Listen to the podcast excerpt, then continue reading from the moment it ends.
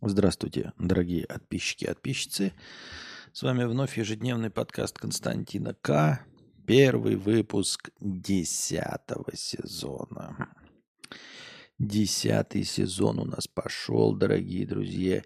И на самом деле вот люди говорят, что им грустно предновогодними праздниками, потому что они ощущают какое-то одиночество. Кому-то грустно из-за того, что э, нет новогоднего настроения. А у меня почему-то грусть нападает как раз первого числа и позже, возможно, даже по нарастающей, потому что э, до Нового года-то что? Праздник, все кончается, завершается. Как бы то ни было, но в любом случае, даже без твоего участия, оно в любом случае закончится. А вот 1 января наступает Новый год – и вот он опять наступил, ты понимаешь, ё-моё, опять все это впереди, еще долго, а ты все еще не знаешь, что делать, все еще у тебя нет никаких планов, а, все еще у тебя есть, может быть, и планы, но нет понимания, как чего бы то ни было добиться, разбогатеть или что-то делать. Не знаю, почему люди не жалуются все время на 1 января. Понимаете, до 31-го тебе там все прощается, ты можешь ничего не делать, лежать и грустить, потому что нет настроения новогоднего, или грустить, потому что нет друзей и тянок. А почему никто не говорит о 1 января? Все, 1 января это все, Новый год прошел, закончился. Ну ладно, сегодня еще можно в похмелье полежать, но завтра-то что вы будете делать? Почему на завтра-то никто не жалуется? Завтра же это же полный э, э финиш. Что с завтрашним-то днем делать? Ну хорошо, вы можете оттянуть его до 8 числа, до окончания официальных выходных на территории Российской Федерации. Ну, положим, 8 числа. Почему никто не жалуется на 8 число? Это ты выходишь на работу и понимаешь, что все. То есть до ближайшего Нового года теперь, знаете, как счетчик обнулился. До Нового года осталось 365 дней. Ё-моё, это же вообще невозможно. То есть больше уже нет никаких перспектив. Всю осень, начиная с 1 сентября, ты готовишься к Новому году. Какой бы он ни был, но ты к нему готовишься. Ты движешься к нему. И чем он ближе, тем, тем, тем он становится реальней. Даже если он плох, но ты к нему движешься, готовишься как к наступлению какого-то катарсиса. И вот он все наступил. Теперь следующий будет только через год. А что ты будешь делать весь этот год? У тебя есть какой-то план? Понимаете, только как это условно, например, начиная с сентября ты можешь говорить в, в зависимости от э, своей упоротости и э, от смелости говорить, да это уже тут до конца года что осталось. Может, ты пойдешь в спортзал? Да ну, уже после Нового года. Да, тут уже зима сейчас наступит, все, холода. Где я тут бегать буду? По зиме, что ли? Да ну, все. Может, свой бизнес начать? Да ну что это, сейчас вот я тоже начну в конце года, да, вот сейчас пока тоси-боси, уже и зима наступит, и зима это уже и фактически декабрь. Давайте уже и после праздников, правильно?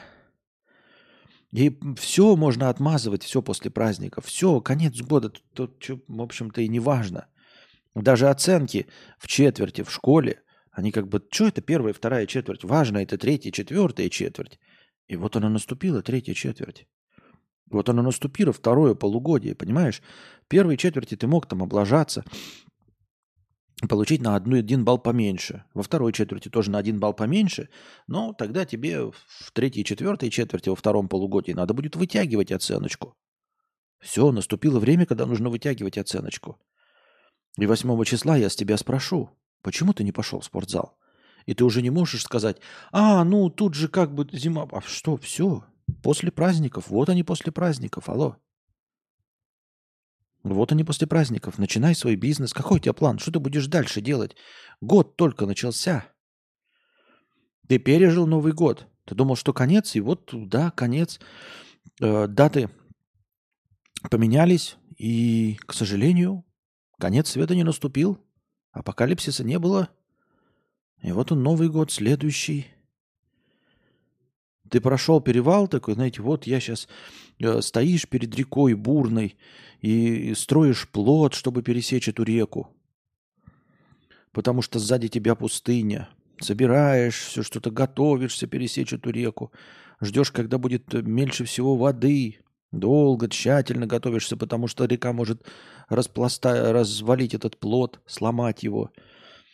Ты долго и тщательно готовишься, и вот ты садишься в плот и переплываешь реку. И вот ты переплыл реку, плот сломался, его унесло течением. И ты стоишь на новом берегу. Как бы ни был пугающий тот берег реки, но перед тобой была река. И ты видел сложное, но решение этой проблемы. Перед тобой река, которую надо переплыть. Да, нужно перебдеть, нужно помощнее плод, можно подольше к этому готовиться. Но ты знаешь, что тебя ждет, бурная река. Но когда ты эту бурную реку перешел, вот ты на другом берегу. А теперь-то что делать? А дальше-то что делать? Обратно тебе больше не надо. И перед тобой бескрайняя тайга. А с этим-то теперь что делать? А дальнейший-то какой у тебя план? Ради чего ты живешь? До этого ты бежал от пустыни. До этого ты жил, ты голодал, ты спал под палящим солнцем, ты мерз по ночам, потому что знал для чего. Потому что ты каждый день строил плод, чтобы пересечь реку. И вот ты пересек реку, Рубикон. И дальше что? И вот Новый год, он почему-то все боятся Нового года, наступления его, там что-то грустят. А дальше что? Почему вы не грустите второго, восьмого и всех последующих дней? Вот этого я не очень понимаю.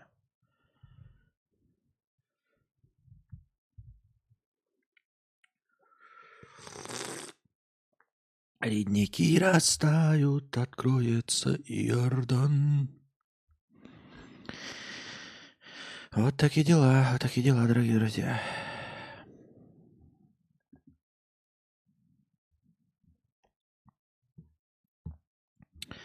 Так.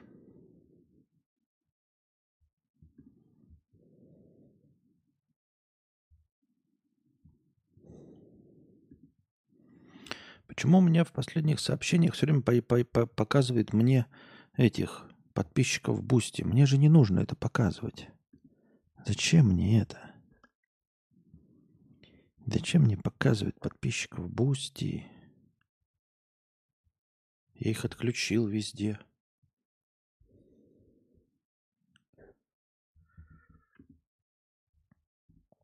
Мне их все равно почему-то показывать хотит.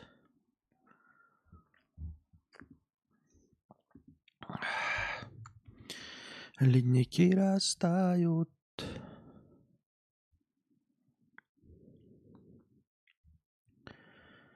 Кроется Иордан.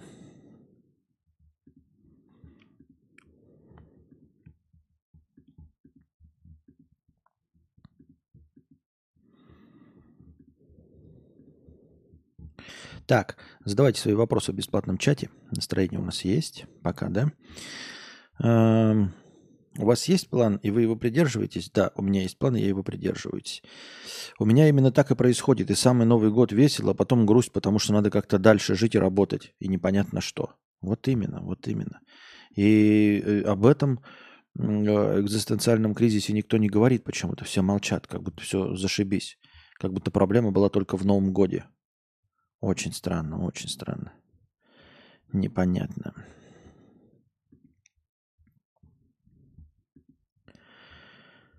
Так.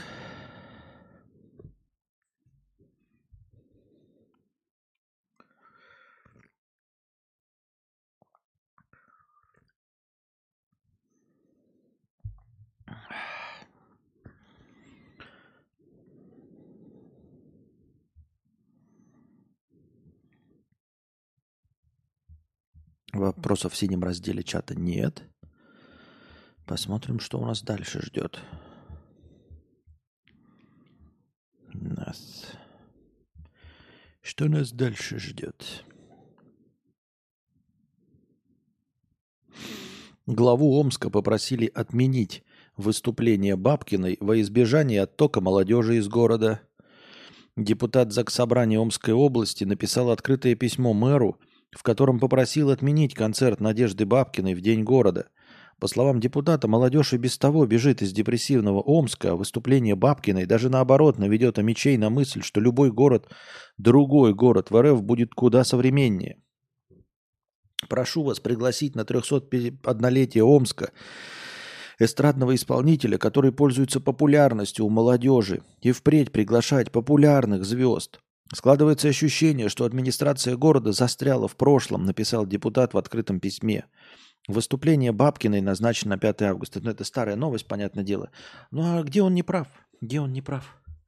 Просто замшили. Но теперь ты уже ничего не поделаешь, потому что больше-то и звезд нет. Ты больше никого и не можешь э, заказать-то, кроме этих так называемых звезд. Так что тут уж я не знаю, чем помочь. Ледники растают, покроется Иордан. Так.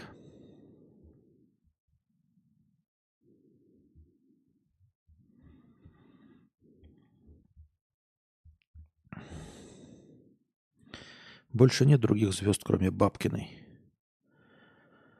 А, депутат Госдумы. Так, понятно, политота.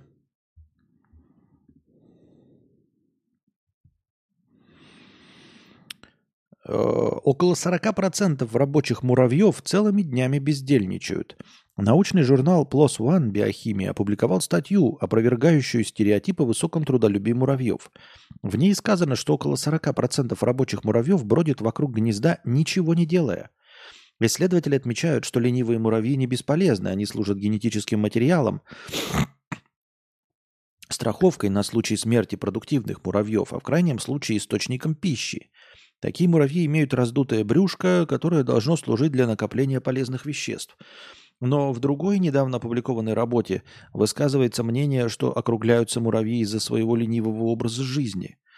В ходе эксперимента выяснилось, что муравьи-бездельники в случае необходимости легко заменяют более активных собратьев, а вот сами оказались незаменимы. Интересно, да? Я думал, что в животном мире было бы поинтереснее, если бы их просто съедали в какой-то момент. То есть они были бы, знаете, как для беглецов с ГУЛАГа или там из всяких э, из зон были бы так называемой консервой. Понимаете? Меня, как представителя молодежи, э, проживающей в Омске, Бабкина отталкивает меньше всего. Хочется бежать. Брянский пенсионер напомнил водителю маршрутки об остановке выстрелом из травмата. Брянская полиция разыскивает очевидцев инцидента, который произошел 4 марта. В среду 4 марта 68-летний мужчина произвел несколько выстрелов из травмата в сторону кабины между остановками бизнес-центра «Набережная». Пенсионер был задержан полицией, который рассказал, что хотел таким образом привлечь внимание водителя, который не услышал его просьбу об остановке. Ну да, что, Остановите, пожалуйста, на, на родине. На родине, говорю, остановите. На родине! Можно понять, можно понять. Понять и простить. Муравьи шарятся вокруг, имитируют бурную деятельность. Так более того, еще и жрец набирают. Берут папку и с папкой бегают. Да-да-да. С папкой бегают. Возле кулера стоят, трепятся. Звонки совершают. Ездит на встречу с клиентами. Сибирский пенсионер отправил прибавку к пенсии в размере 60 рублей Медведеву. Сибирский пенсионер, житель поселка получил в апреле обещанную прибавку к пенсии в размере 58 рублей 99 копеек. Пенсионер, возмущенный мизерной прибавкой к пенсии, отправил 60 рублей в Кремль председателю правительства Дмитрию Медведеву. В своем сообщении премьеру написал «Село, столица, опохмелиться». Эм, пенсионер рассказал, что работники почты пытались не принять у него этот денежный перевод, но он настоял. За отправку 60 рублей в Москву ему пришлось заплатить 133 рубля – Пенсионер призвал всех пенсионеров отправить эти добавки премьеру. Мужчина отметил, что э, стаж его работы 45 лет, в том числе 39 лет на северах. Ну и что? Интересно мне судьба этого человека. Его не посадили на 8 лет за дискредитацию чего-нибудь, потому что кто-нибудь на что-нибудь обиделся. Не будем показывать пальцем. Ну, есть сумасшедшие люди, которые могут на что-нибудь обидеться. Вот. Эм, не называем никого по именам. Ну и что? Ну отправил ты им. Это вот как писульки в лифтах, как я вам рассказывал миллион раз.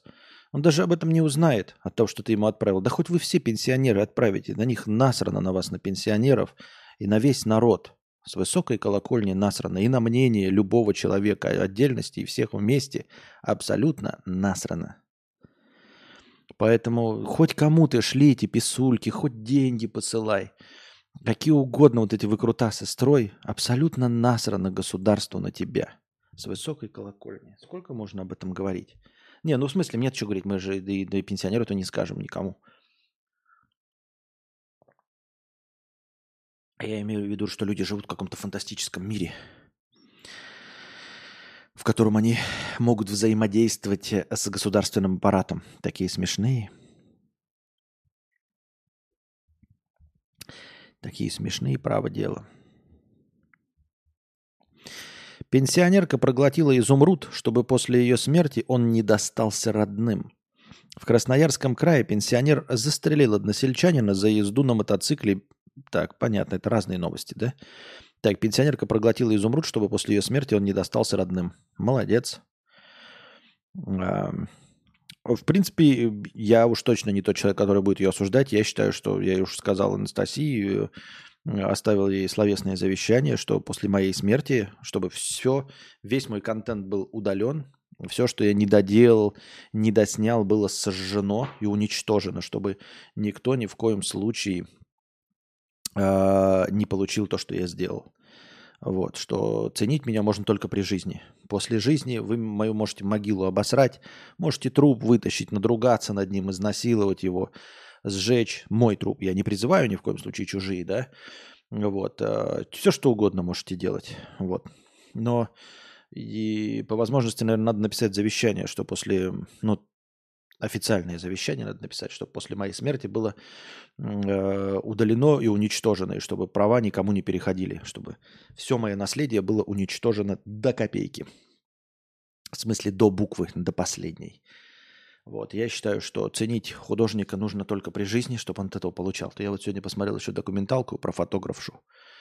Какую-то женщину, которая э, в 84 года умерла в доме престарелых, осталась. В доме престарелых умерла, и потом э, хозяин квартиры, который у нее снимала, у которого она снимала, она была такая, значит, и шмоточница, ну и она, короче, нафотографировала за свою жизнь там сотни тысяч пленок. И, оказывается, была очень талантливым фотографом. Ну и он этого не знал, ну и как бы и просто распродавал вещи, как вот это вот показывают в документалках на Discovery. Просто вещи, хотите, коробки покупаете. И какой-то мужик у нее купил, у него купил эти тысячи пленок за 370 долларов. Вот, там, конечно, понятно, они там сейчас спорят за а, спорят э, за наследство, кто-то там еще что-то. Но дело в том, что сама эта фотографша ни копейки с этого не получила. Никаких выставок у нее не было. А сейчас э, либо чувак, который купил все ее наследие за 370 долларов, получит все гонорары за ее авторские произведения, либо какая-то седьмая вода на киселе родственники. Там, значит, какой-то адвокат решил, что э, негоже получать наследие такого великого фотографа за 370 долларов. То есть человеку, который вообще никакого отношения к этой женщине не имеет, фотографше. И нашел родственника какого-то там троюродного, двоюродного брата. И хочет просто по доброте душевной в суде его интересы представлять. А я думаю, а какое отношение вот этот троюродный брат имеет к этой фотографше? Точности такой же, как мужик, который заплатил 370 долларов. Но 370 долларов мужик хотя бы заплатил, и он поверил в потенциал фотографии умершего человека. 370 долларов, но он заплатил. Он на 370 долларов поверил в потенциал. И да, он потом ее раскручивал по всяким музеям, там эти фотографии ее посылал во всякие случаи. В общем, он в нее хоть чуть-чуть верил, а троюродный брат ни во что ее не верил. Она же в доме престарелых умерла. Двоюродный брат же не забрал ее фотки, не смотрел ее фотки, не просил их распечатать. Почему, с какой, почему он кровное имеет какое-то отношение к ней? Почему адвокат-дурачок отстаивает его позицию? Я вообще не, приним, не понимаю. Какой-то дебилизм полный.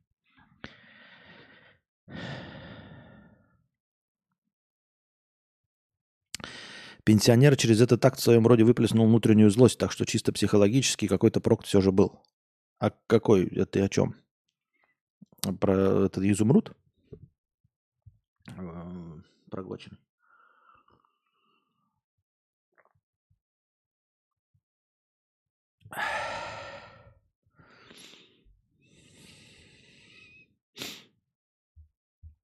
Так.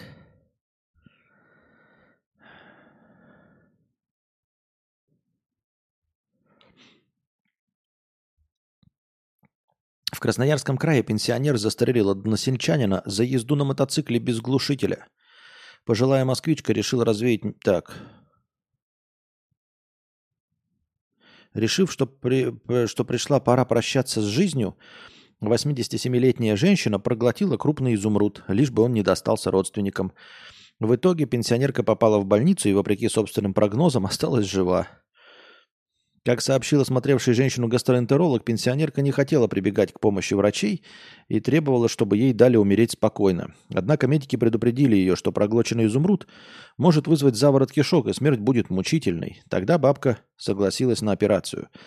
Как выяснилось, пенсионерка живет вместе с сыном, невесткой и двумя внуками. Последнее время она часто упрекала родных в невнимательном отношении к ней и уверяла, что все свое ценное имущество, изумруд размером 1,2 на 0,8 сантиметра унесет с собой в могилу, а неблагодарные потомки ничего не получат. 12 марта пожилая женщина легла умирать, предварительно проглотив драгоценность. Родственники спохватили, заметив, что пенсионерка долго не выходит из своей комнаты. Когда ей предложили вызвать врачей, женщина начала упираться. Тогда сын и невестка решили силой отвезти ее к гастроэнтерологу. Испугавшись мучительных последствий, бабушка позволила врачам извлечь драгоценный камень из ее желудка. После этой процедуры она сразу же забрала камень себе. Глупо. Ну, глупо, по-настоящему глупо, потому что с возрастом люди не становятся умнее или мудрее. Но по-настоящему глупо. Потому что можно же было выбросить просто этот камень. Просто выброси его незаметно. Просто выброси его незаметно. Ну, понятно, в окошко выбросишь, будет обидно, что он кому-то достанется. Понимаете, я как человек по-настоящему гнилой изнутри. У меня сразу есть варианты, как сделать так, чтобы камень никому по-настоящему не достался. Потому что сейчас теперь за ней глаз да глаз. Надо было не сообщать об этом. Выбросишь в окошко, соберет какой-то бомж, да, увидишь, он пойдет и, ну, вдруг поймет все. Зачем? Чтобы что? А бомж чем заслужил эту фигню? Нет. Изумруд, он же маленький, правильно? 1,2 на 8 сантиметра. В общем-то, ну, я не знаю, скрутила его во что-то и с мусором выбросила. Просто в мусор выбросила и все. Просто вот скрутила что-то, прилепила к какому-нибудь мусу этому, э, какому-нибудь, какой-нибудь коробке, чтобы не болтыхался. Вот, надо было смыть в туалет. В туалете может застрять. И все, и они с мусором вынесут. И вот сначала они вынесут с мусором, да, потом четко проследить, чтобы мусорка уехала. А приклеить надо так, чтобы э, в какой-то такой ненужный мусор, там, с говном или с чем-то, чтобы и бомжи не нашли. Чтобы и бомжи не стали шариться. Ну, то есть не в еду положить, ни куда-то так. А так, я не знаю, ну, в бумажке с говном, я не знаю, может завернуть, если вы говенные бумажки выбрасываете, я не знаю, в, в прокладку, блядь, окровавленную после месячных какую-нибудь, понимаете, сквернутый. Там никто не будет шарить. Вот, и все, посмотреть, два дня подождать, чтобы точно мусор вывезли на площадку. Потом вывезли на площадку. Все, блядь, ребята, изумруда нет. Идите. Пожалуйста, лесом.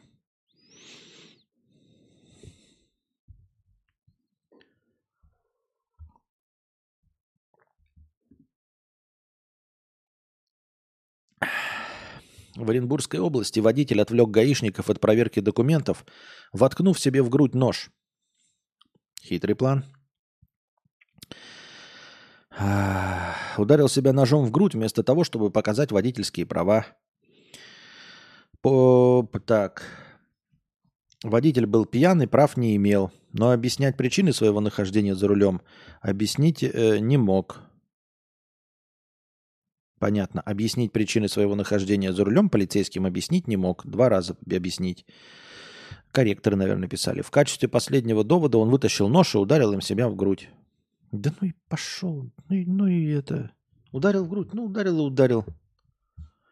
Подумаешь, как будто бы вот, ну, ну сдохнет этот человек. И что вот потеряет генетический материал человечества?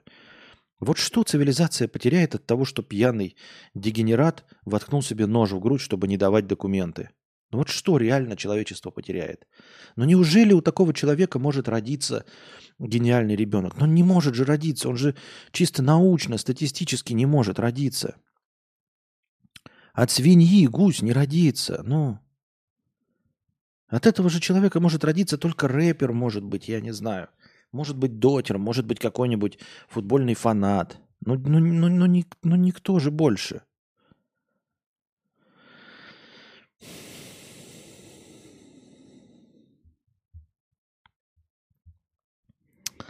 Так.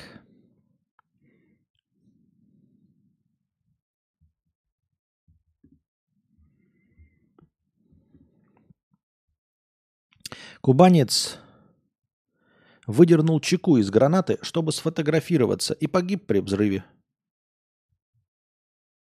Молодец. 20 ноября Э, в городе таком-то молодой человек решил отправить друзьям в социальной сети фото гранаты с выдернутой чекой. Граната разорвалась прямо у него в руках, он скончался на месте. По одной из версий, молодой человек сидел в своей машине и делал фотографии с боевой гранатой с вытащенной чекой. Взрыв боеприпаса произошел из-за того, что э, он не успел вставить чеку обратно. Обратно не встраивать ее, конечно же, э, не сумел и мощным взрывом ему разворотило всю нижнюю часть тела, говорится в публикации. И, им за множество несовместимых с жизнью травм молодой человек скончался. Ну и скончался, и скончался. Ну серьезно, вот я просто, ну, типа, почему темное, ты говоришь, вот каждый стрим все темнее. Почему темнее? Это что, я, что ли, ну, альтернативно одаренный такой? Ну, человек то, что хотел, то и получил. Остается только порадоваться за него. И порадоваться за человечество, разве нет? Почему мы не можем порадоваться за человечество, которое потеряло... Ну, типа, у нас есть бочка непонятного вещества. Конечно, не меда. Но точно мы знаем, что вот кто-то взял и вычерпал ложку дегтя. Вот однажды вот один вычерпал ложку дегтя, который документы не хотел подавать. Вот есть бочка, это человечество, человеческая цивилизация, весь ее э, потенциал из неизвестно из чего состоит. Но вот когда этот, который воткнул себе в нож в грудь, и вот этот с гранатой, это точно кто-то взял и ложечку дегтя вычерпнул оттуда. Почему не радоваться? Я думаю, я считаю, что это позитивные новости. Только хлопать в ладоши можно. Только радоваться и все. Больше ничего. Это не несчастные случаи, понимаете? Это не, не, не, не опасная езда на автомобиле, даже где можно было надеяться, что все хорошо воткнуть в грудь в нож э, и играться с гранатой, ну это, ну это очень плохой генетический материал. От него нужно избавляться. И очень хорошо, что они это сделали. Надеюсь, что тот, кто воткнул себе в грудь в нож, не успел э, наплодить э, спиногрызов. Надеюсь, и этот достаточно молодой тоже не, не успел наплодить спиногрызов.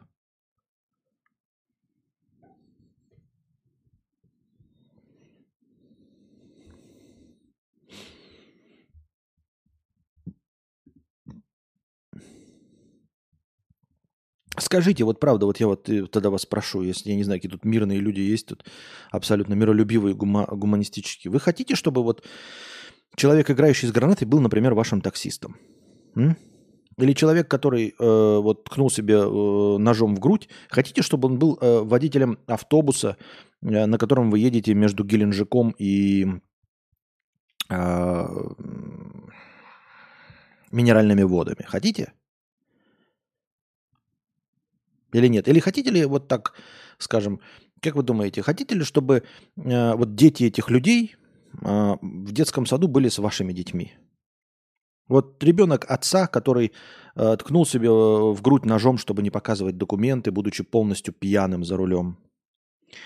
И ребенок э, э, отца, который играл с гранатой и взорвался в машине. Вот вы думаете, это будет хорошая компания для ваших детей в детском саду? Как вы думаете? Я не говорю, что это плохие дети, но вырос, вот они растут, вот у них есть какой-то бэкграунд, среда, какое-то э, ощущение от жизни. Оно будет полезно влиять на вашего ребенка. Вы хотите такое?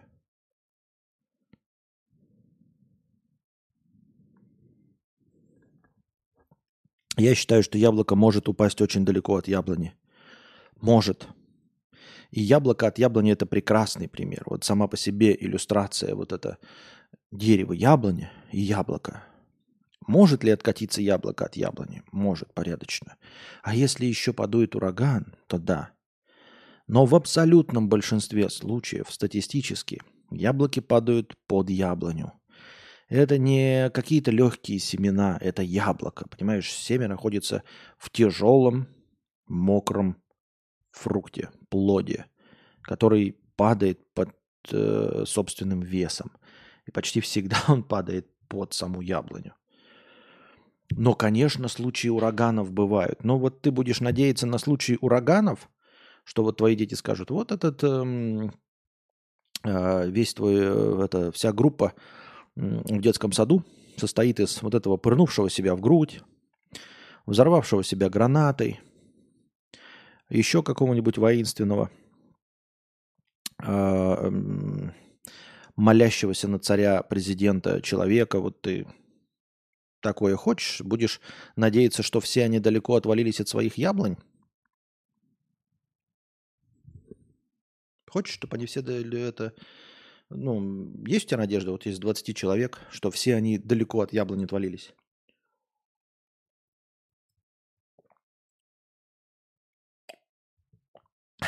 Но яблоко может упасть далеко от яблони, но персик-то от яблока не вырастет.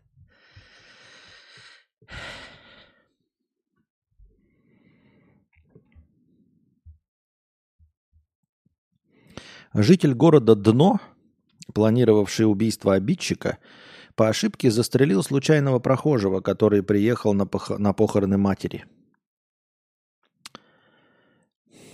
Ты даже не нанятый убийца. Ну вот насколько же просто люди, ну, умственно неполноценные, я просто не понимаю. Я понимаю, знаете, наемный убийца был настолько туп, что спутал жертву. Но ты же сам своего обидчика хотел. Ты, ты же знаешь, как твой обидчик выглядит.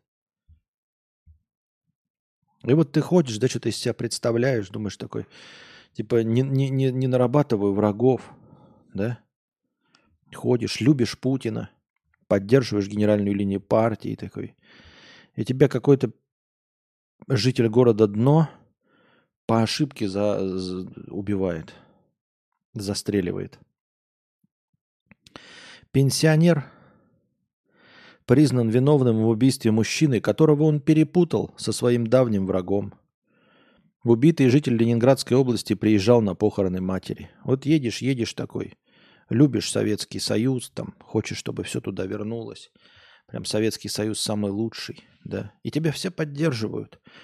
И руку тебе жмут и говорят, да, в натуре Сталин самый лучший. Ты такой, окей. Но лучше Сталина только кто? Правильно, только Владимир Владимирович Путин. И все такие, да, точно, ты такой. А еще нужно на миллиард оштрафовать Евлееву. Да, точно, нужно на миллиард оштрафовать Еврееву.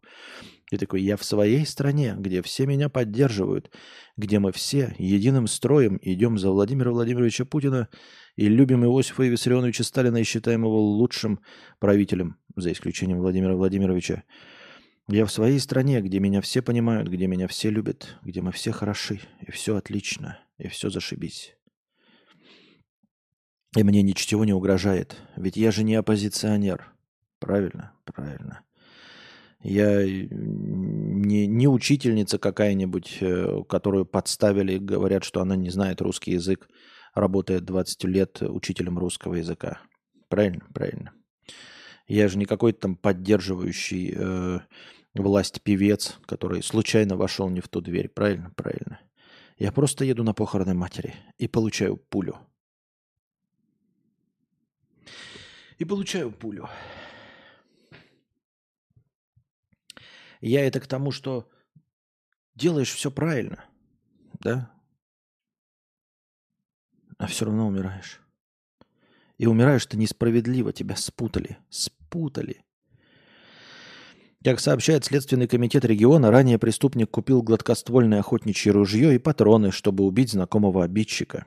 Вечером 4 июля 2017 года, ой, это как давно было, это было 6 лет назад, увидев потерпевшего, проследил за ним до безлюдного места и произвел два прицельных выстрела. То есть еще за ним следил и все равно не понял, что это не его обидчик.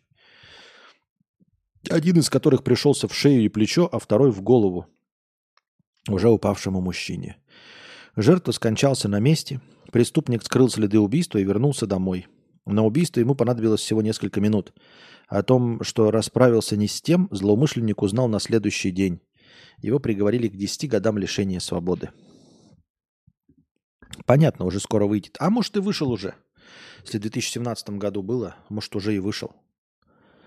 Может уже и вышел.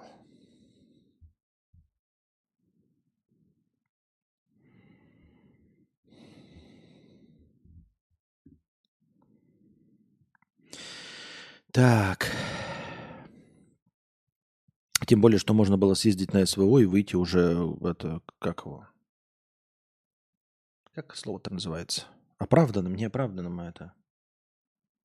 Я забыл слово. Как оно называется? Ну вот, когда ты ездишь на войну, убиваешь других людей, тебе потом какие-то, ты возвращаешься, и тебе... А, помилованным, помилованным, во.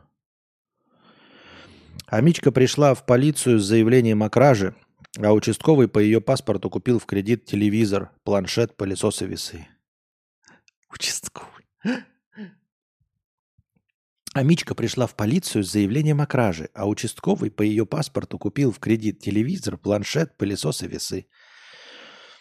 А, служитель правопорядка переписал паспортные данные, потерпевший для протокола, а потом оформил по ним кредит в магазине бытовой техники. Сумма кредита составила 40 тысяч рублей – Полицейский оформил его на телевизор, планшет, пылесос, электронные весы. В этом ему помог управляющий магазина. Как выяснилось ранее, оперативник работал в той же торговой точке продавцом. Женщина узнала о кредите, когда банк потребовал платежи, но вскоре доказала, что подпись на договоре была подделана. Теперь аферистам грозит лишение свободы, кроме этого они обязаны компенсировать банку ущерб. Мы же вчера новость читали, что полицейских просто увольняют, а ничего им не грозит. Сегодня день чернухи или после НГ других новостей не попадает. Это вообще старые новости. Мы закрываем гештальт старых новостей.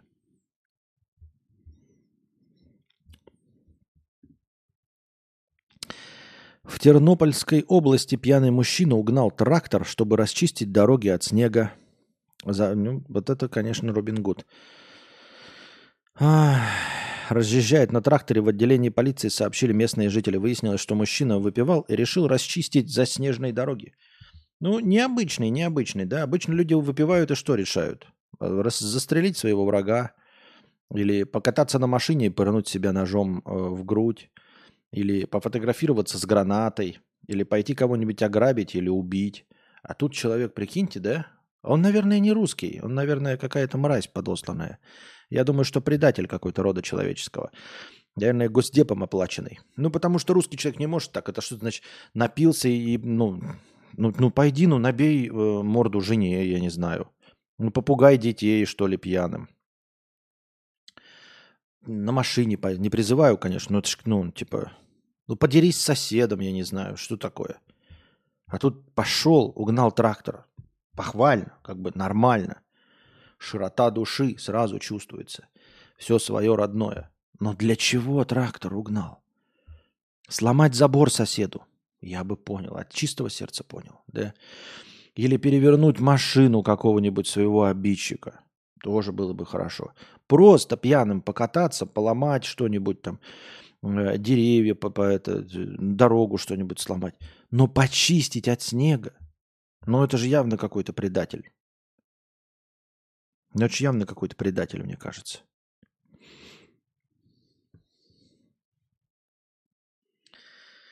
Это... Ремонт пишет, Костя, ты сам русский. а я не спорю, я ничего не сказал, что это плохие русские. Я сказал, что про человека, когда напивается, а, алкогольно должен себя так вести. Алкоголь так действует. И на русских в том числе. И вот когда ты пишешь, Костя, ты сам русский, мне сразу вспоминается вот этот анекдот старый, помните? А, в эту тему. Это, это типа... Ну,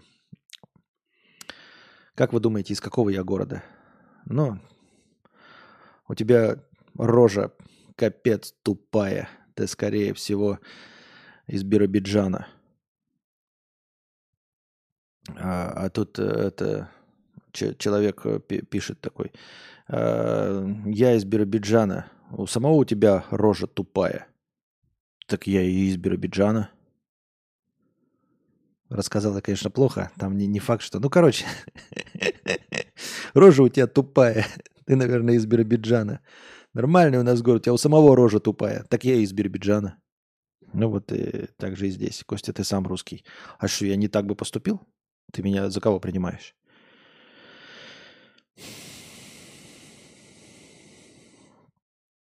Тернополь это Украина, так что да, он не русский. А, понятно. Понятно. Но в любом случае, я не с точки зрения русофобии говорил, а с точки зрения алкашофобии.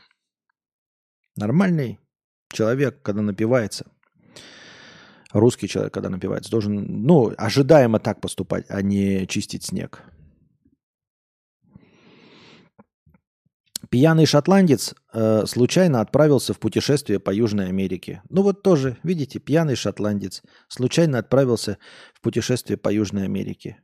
Новость должна как? Пьяный шотландец случайно зарезал троих. Находясь в состоянии алкогольного опьянения, случайно заказал себе авиабилет в Рио-де-Жанейро – я думаю, что наши алкаши, наверное, тоже могли бы, когда напиваются дома, случайно заказать себе билет до Рио-де-Жанейро и отправиться в путешествие до Южной Америки. Проблема в том, что э, у напивающихся алкашей, да и вообще у кого бы то ни было, нет возможности случайно купить билет до Рио-де-Жанейро.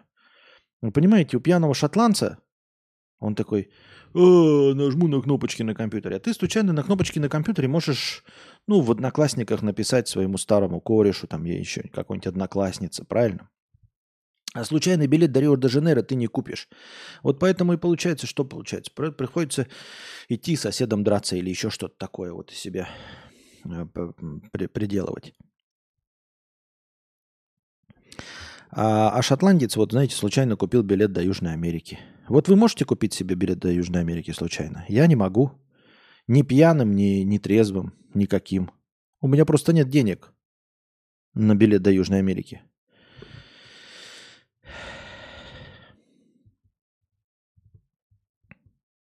Микрозайм можно взять еще.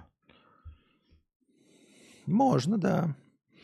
Билет за 520 фунтов было невозможно вернуть, поэтому он решил воспользоваться им – о том, как он забронировал себе билет, молодой человек не помнит. В результате в ходе своего путешествия он побывал в Бразилии, Аргентине и Перу. Он посетил заповедник ленивцев в штате Бая, пляж Капакабана, увидел статую Христа Искупителя в Рио-де-Жанейро, водопады Игуазу, дорогу инков в Перу, древний город Мачу-Пикчу. А лучше посидел дома. На следующий день после возвращения, как сообщает 24-летний банкир на своей странице на запрещенного буки, он увидел свою фотографию на полосе утренней газеты. Какой-то бред. Ну, поздравляем ему, конечно, или не поздравляем, я не знаю. Потерял 520 фунтов. Для чего? Чтобы посетить Южную Америку? В чем прикол? Честно говоря, ничем не лучше, чем проваляться на диване. Вполне возможно.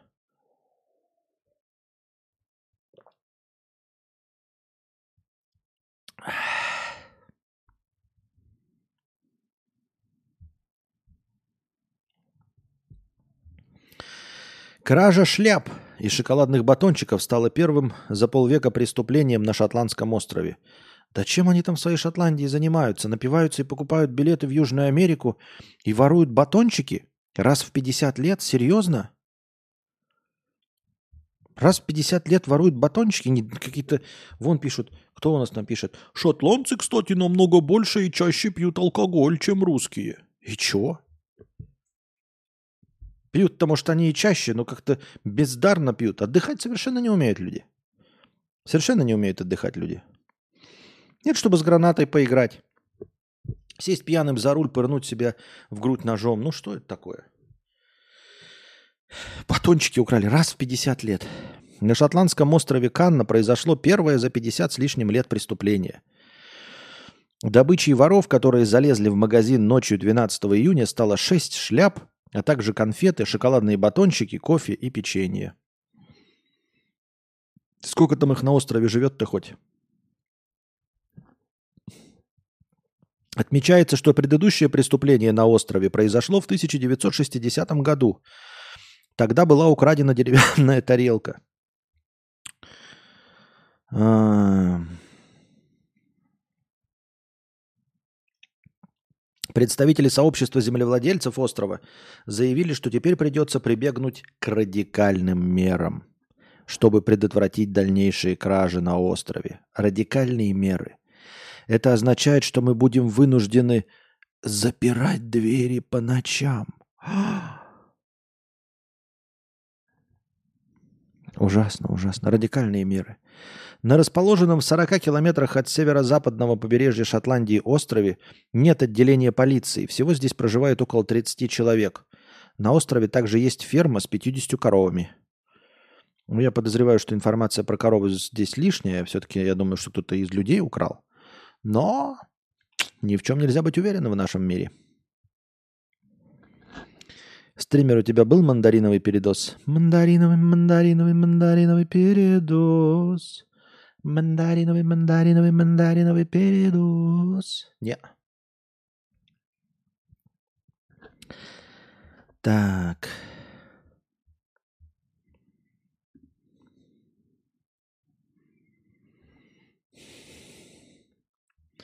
Новокузнечанка убила готовящего ей борщ мужа за отказ слушать песню «О боже, какой мужчина!» Возбуждено уголовное дело на жительницу, э, которая подозревается в убийстве супруга. Мужчина попросил ее прекратить безостановочно слушать песню «О боже, какой мужчина!», после чего она несколько раз ударила его ножом. Супруги проживали в квартире подозреваемой, и это вызвало, э, вызывало у нее недовольство. Она оскорбляла мужа и называла его приживалкой и бомжом. В день убийства пара вместе выпивала. Вот видите, вот как нормальные люди умеют развлекаться. Выпивали, слушали песни «О, боже, какой мужчина!» А потом он говорит, и вот, я ни в коем случае никого не призываю, но это похоже на норму. а, заставила мужа варить ей борщ, а сама начала слушать на повторе композицию песню Натали. Композицию певицы Натали. Спустя несколько повторов мужчина не выдержал и попросил это прекратить. Супруга не выключила музыку и отправила жертву продолжать готовить, а весь оставшийся алкоголь оставила себе. Ссора усугубилась из-за телефонного звонка мужчине. Хозяйка квартиры несколько раз ударила сожителя ножом, от полученных ранений он скончался до приезда скорой. Эм, подозреваемая задержана, но вину не признала и сообщила, что ее супруг покончил жизнь самоубийством. Вот так вот он покончил жизнь самоубийством. 30 ножевых ранений в спину. Сам себе нанес. Э, в целях покончить жизнь самоубийством. Решил не самый легкий способ выбрать, поэтому тыкал себе в спину ножом 30 раз. 30 раз случайно упал спиной на нож. Понятно. Единственное, что мне в этой новости не нравится, это а вот этот ссора усугубилась из-за телефонного звонка мужчине. Возможно, она его зарезала не из-за того, что он ей сказал про песню. А телефонный звонок мужчине был от другой женщины, это была ревность. Ну или нет другой женщины, но в любом случае скорее ревность, э, чем то, что он приживала, или эм, песня «О боже, какой мужчина». Чуть-чуть же вот написано «Ссора усугубилась из-за телефонного звонка мужчине». Вот это самое главное. Я вам как дефектив говорю.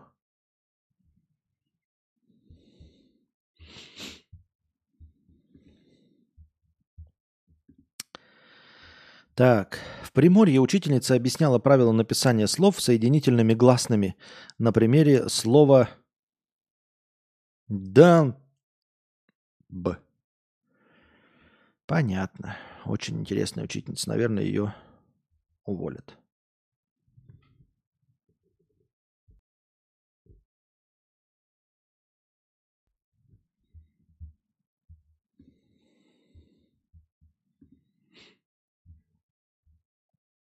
В Москве оправдали обвиняемого в убийстве гея мужчину, заявившего, что тот сам упал на нож. О, я только что вам рассказывал, что, оказывается, можно самому упасть на нож, и тут прямо про это рассказывают. Оправдали обвиняемого в убийстве. Присяжные оправдали некоего Антона, которого обвиняли в убийстве гея Романа на Курском вокзале в июне 2019 года. На заседании э, Антон частично признал свою вину и сказал, что убил Романа ненарочно. Он якобы сам упал на нож. Э, рассматривал э, дело Антона рассматривается в Басманном районе суда. По версии обвинения, в ночь на 29 июня Роман и Евгений находились в Курского вокзала. На них с ножом напал на Антон. Евгений получил касательное ранение, а Роман скончался на месте от ножевого ранения. Э, Евгений рассказал телеканалу, что нападавший оскорблял его и Романа, называл их э, гомосексуалами и сволочами. Сам называет нападение именно с, связывает нападение именно с ориентацией. Э, Антону предъявили обвинение в убийстве и побоях. В убийстве присяжные его оправдали, но сочли виновным в причинении телесных повреждений. Оправдали, понимаете? Э, видимо, этот Антон кого надо, Антон. Да, не просто так Антон. А чей надо, Антон? Ну как это оправдать? Как, как это можно оправдать «сам упал на нож»? Как вообще можно «сам упал на нож», если ты в это время наносил повреждения ножом какому-то другому человеку? То есть если ты пришел с ножом, начал наносить какие-то повреждения одному человеку нанес, как второй человек может вообще упасть на нож? Имеется в виду, это нельзя интерпретировать как падение на нож. Это, это же бред, понимаете, сивой кобылы. Ну просто бред сивой кобылы. То есть это как будто бы вот человек несется на автомобиле 200 км в час, сбивает одного человека, да, и через метр, вот через метр, есть второй человек. Но этот второй человек подскальзывается – Предположим даже себе какую-то фантастическую ситуацию, что он подскальзывается за долю секунды до этого и падает на машину. Это что, не будет убийством? Это что, не будет э, ДТП со, со смертью, потому что он сам упал на машину? Это же бред. Ну это же чистой воды бред, правильно? Он бы не мог упасть ножом на нож, если бы тот с ножом на них не напал. Даже если он подскользнулся и как-то сам там упал на нож, он не мог на него упасть, если бы этого ножа не было, если бы человек не шел их резать ножом.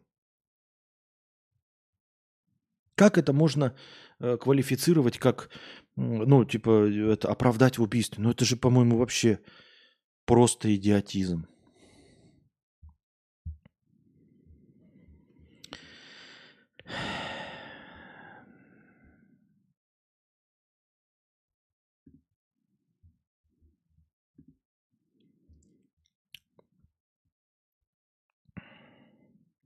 Жители Анапы, застрелившего двух соседей из-за громкой музыки, освободили в зале суда. Краснодарский краевой суд освободил в зале суда жителя Анапы, который застрелил двоих соседей. Причиной спора стала громкая музыка. Вечером 3 февраля 2019 года подсудимый находился в селе. Он долго терпел громкую музыку, которая звучала на соседском участке, когда она ему мешала – Мужчина сделал замечание соседям. В ответ сосед, его сын и знакомый, вооружившись молотком, отправились на разборки с ним. Увидев людей с молотком, взялся за оружие. 60-летний сосед, зайдя на его двор, приблизился к подсудимому, и тот выстрелил в него. Сын пытался прийти на помощь раненому отцу. Но подсудимый выстрелил и в него. Для обоих ранения оказались смертельными. Полицию и скорую вызвал сам подсудимый. Мужчину заключили под стражу. На него сначала завели дело об убийстве, а в марте 20-го переквалифицировали, признали самообороной. А почему? Вот как? Нас тут пугают, что нельзя самообороной считать э, огнестрел против молотка. Нас же все время пугают этим, что это же невозможно по законам Российской Федерации. Нельзя огнестрелом защищаться вообще, в принципе. То есть это никогда не будет квалифицироваться. Вот если вы попытаетесь кого-то из огнестрела остановить наркомана с ножом или с молотком, это же невозможно. Как это получается? Почему ты читаешь такое? И вот будь вы в, в, в, их, в, в, в этой ситуации или я, ни хрена мы бы присели за убийство. Потому что у нас, если ты против молотка, ты можешь идти только с молотком. Только тогда это будет самооборона. А с огнестрелом нельзя идти против молотка. Это никогда не будет квалифицировано как самооборона. Хотя по, по мне это хорошо, это правильно. Это американский способ. На тебя бежит наркоман хоть с голыми руками, но если он забежал на твою территорию, ты можешь его застрелить насмерть. Я, в принципе, за это выступаю. Это нормально. Но у нас же не так. У нас же говорят вообще, что обороняться нельзя ни при каком раскладе. У нас же а, самооборона квалифицируется, это, если голыми руками вдруг каким-то случайным образом остановишь убийцу, толкнешь его, он умрет, а он на тебя нападал с пистолетами, автоматами, гранатометом и топором. И ты его толкнешь, он умрет, то может быть, может быть, если ты от него отбивался ножом, может быть, тебе был же тот случай-то, мужик-то тоже ножом кого-то там порезал, когда зашли куча бандитов. И он их ножом всех порезал. Так он сколько отмазывался, там что-то суды-то были 8 лет, а пришли чуть ли не 6 бандитов, перерезали половину его семьи, и он их ножом зарезал. Так там суд был 5 лет, он доказывал, что это была самооборона, хотя он ножом против нескольких человек. А тут из огнестрела двух человек, причем один из них только был с молотком из трех. Завалил сразу на месте выстрелами. Это дед кого надо, дед. Возможно, возможно. Да не такой уж он и дед. 60 лет это не дед. Ты что? Какой 60 лет дед? Присяжные признали э, виновным по, э, по статье какой-то. Суд назначил ему два года исправительных работ. В качестве отбытого наказания был учтен срок, который он провел в СИЗО. Приговор постановлен на основании вердикта присяжных. Вероятно, присяжным не хватило доказательств, представленных стороной обвинения, для того, чтобы признать э, подсудимого, подсудимого виновным в убийстве. Неплохо. Ну, по-человечески нормально. Пришли на разборки, получили разборки. По-человечески, гуманистически я с ним согласен. Да? Но, но не хватает деталей. Частый слушатель 50 рублей – вот все есть. Внешность, сиськи, попка, лицо, харизма. А мужика нет. Значит, не все. Где вот их искать? А? А? А? Во-первых, мы не занимаемся экстремизмом, частый слушатель, да, и не помогаем тебе при сиське, попке и лицо искать мужика. Вот. Ну, найди себе бабу нормальную. Ну что ты, ну? Ну что ты? Ну прекрати играть в доту, давай вот это все, завязывай с этим. Мы не поддерживаем, не, не пропагандируем ни в коем случае. Вот. Но шутки шутками. Э, у меня есть подозрение, что люди ошибаются. Люди ошибаются насчет того, что у них есть внешность, харизма, там еще что-то. Да нет у тебя никакой внешности и харизмы. Честно. Как и у меня. Я имею в виду, вот мне кажется, что у меня есть э, там писательский талант или что я хороший подкастер. Но я все-таки признаю в конечном итоге, и ты признай. Э, я признаю, что у меня нет никакого таланта. Я неинтересный подкастер. И это мой потолок. Вот все, что меня смотрят, это все, что есть. Большего никак. И вот ты говоришь, что у тебя там харизма и внешность. Да нет у тебя никакой харизмы и внешности. Нету, понимаешь, если бы было, то было бы. Вот в чем суть. Женщины с харизмой и внешностью, даже без харизмы, а чисто с внешностью, купаются в мужском внимании. Купаются в мужском внимании. Да даже без особых там каких-то внешних данных купаются в мужском внимании. Даже средние ниже среднего и тупые, как сапог от скафандра, купаются в мужском внимании. Если ты не купаешься в мужском внимании, ты не обижайся и не расстраивайся. Прими себя такой, какая ты есть. Ну просто признайся, посмотри в зеркало. Ну, ну нет. Может быть, ты думаешь, что если ты выглядишь как я, да, то, то, то ты симпатичная женщина. Нет, если ты выглядишь как я, то ты очень несимпатичная женщина.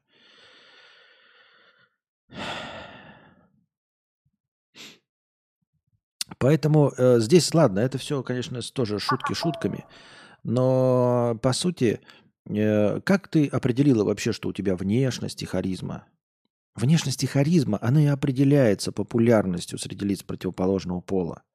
Если нет популярности, значит и нет у тебя внешности и харизмы. Я точности так же и говорил вот на основе, когда человек говорит, вот я очень интересный блогер. А сколько у тебя подписчиков? Сто. Ты не интересный блогер. Ну как, я же интересно. Ты не понимаешь, что интересный – это и есть много подписчиков. Это равенство. Между ним, между этими понятиями интересность блогера и популярность блогера, между этими понятиями стоит знак равенства. Поэтому, смотри, мужик, много количества мужиков равно внешности и харизме. Если у тебя нет много мужиков, значит и нет внешности и харизмы. Как ты тогда вообще поняла, что у тебя внешность и харизма? Ну как? Сравнила размер своей жопы с размером э, жопы Скарлетт Йоханссон? Так а я сравнил манеру своего говорения с манерой говорения всех остальных э, стримеров. И что? Мне тоже кажется, что я лучше их разговариваю. Но по факту не лучше. Поэтому ты не можешь судить такая, взяла там, я не знаю, в том же самом ракурсе сфотографировала и такая, ну, блядь, ой, извините, опять мат выс, выс, выскочил. Ну, моя жопа лучше или такая же, как у Скарлетт Йоханссон, ну или у кого-то другого. Это так не работает. Ты ничего не понимаешь. Нет никаких измерительных критериев. Измерительный критерий один – популярность среди мужиков. Есть мужики, значит ты красивая. Нет мужиков, значит ты некрасивая. Ты можешь быть каким угодно ущербышем, там, я не знаю, там, с огромным носом, там, с перекошенным лицом, вообще несимметричным. Вспомните Пенни из теории Большого Взрыва. Вспомните еще кучу всяких каких-то очень популярных женщин – которые красивые, потому что у них есть мужики, у них есть ватага мужиков. А если у тебя нет ватаги мужиков, то ты и некрасивая. Вот и все. Вот чем определяется твоя красота. Не симметричностью лица, не величиной губ, не цветом глаз, не длиной носа, не размером сисек, жопы и всего остального. Красивая – это пользующаяся популярностью мужиков. Некрасивое – это не пользующееся популярностью у мужиков. Все.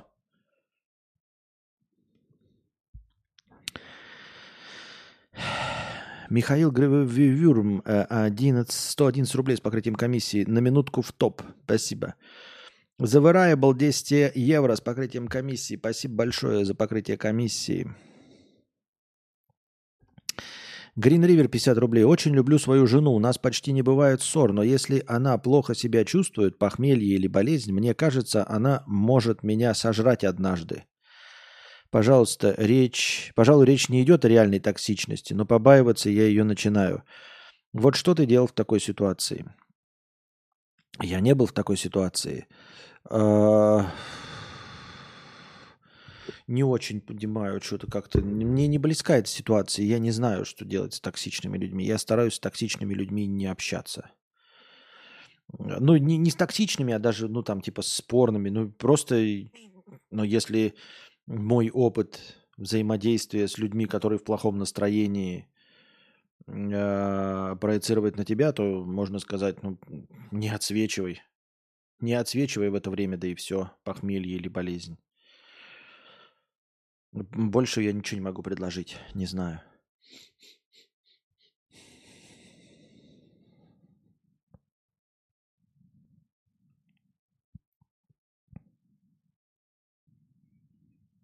Интересный равно много подписчиков, но много подписчиков не равно интересный. Нет, это равно. В обе стороны равно. Правильно все говоришь, бить после стрима не буду. Понятно.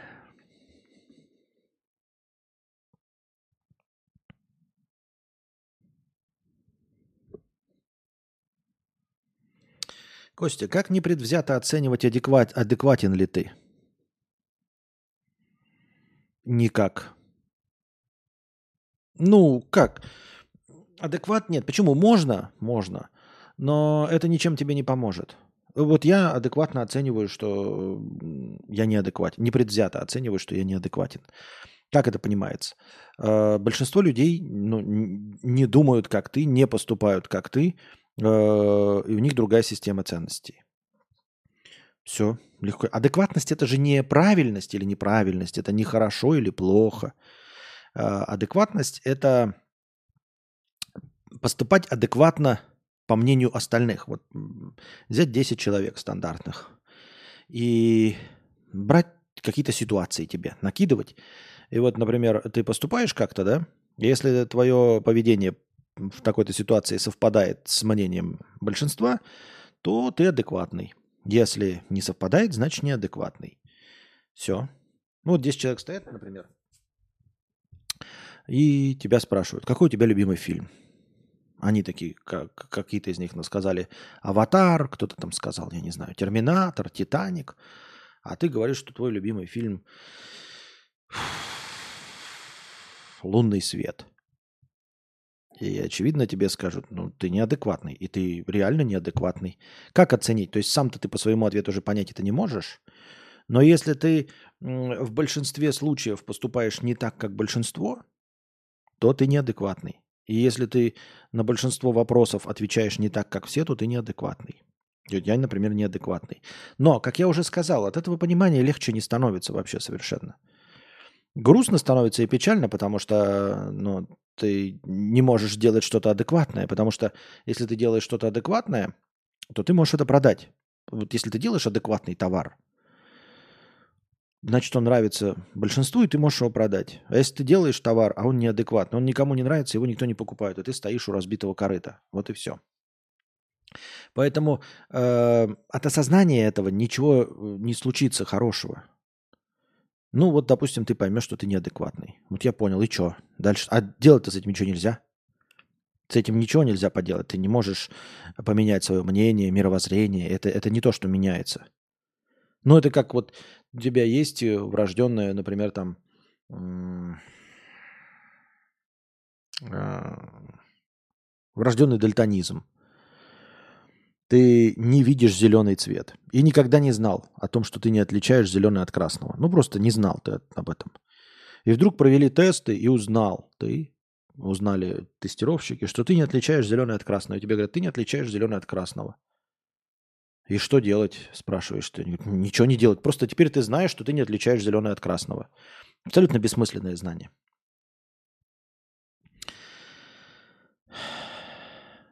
Не думал ли попробовать почитать новости какого-нибудь другого государства для сравнения с нашими, к примеру, новости Сербии? Не думал. Мне новости России-то не интересны. Э, почему мне должны быть интересны новости какого-нибудь другого государства? Я бы с удовольствием вообще с новостей куда-то сместился. Я просто не могу придумать того, над чем можно, о чем можно разговаривать каждый день. Каждый день. Отказаться от ежедневного стрима я не могу, потому что ну, мне нужно зарабатывать деньги. Я не могу перейти на, э, с количества на качество. Я не знаю. Если бы я знал, как перейти с количества на качество, я бы перешел. Если бы я мог, например, лекциями зарабатывать, выпускать раз в неделю лекцию, четыре раза выходить в эфир с лекциями, и за один этот эфир зарабатывать столько, сколько за семь дней стримов. С удовольствием. Ну, например, ежедневные стримы у нас идут, и, и о чем говорить, кроме новостей? Если бы вас было много, две с половиной тысячи человек, то тогда бы вы просто задавали вопросы. И просто бесконечный поток вопросов э, давал бы пищу для размышлений. И все было бы хорошо. Но, к сожалению, вас 166 сейчас. И вы не задаете вопросы. Они заканчиваются. Даже не говоря о том, чтобы задавать их в донатах, вы даже в бесплатном разделе чата не задаете вопросы. Вам ничего не интересно, и вы ничего не спрашиваете. Поэтому Из чего мне генерировать? Что, о чем мне говорить? На пустом месте, кроме как о том, что происходит вокруг нас. То есть о новостях.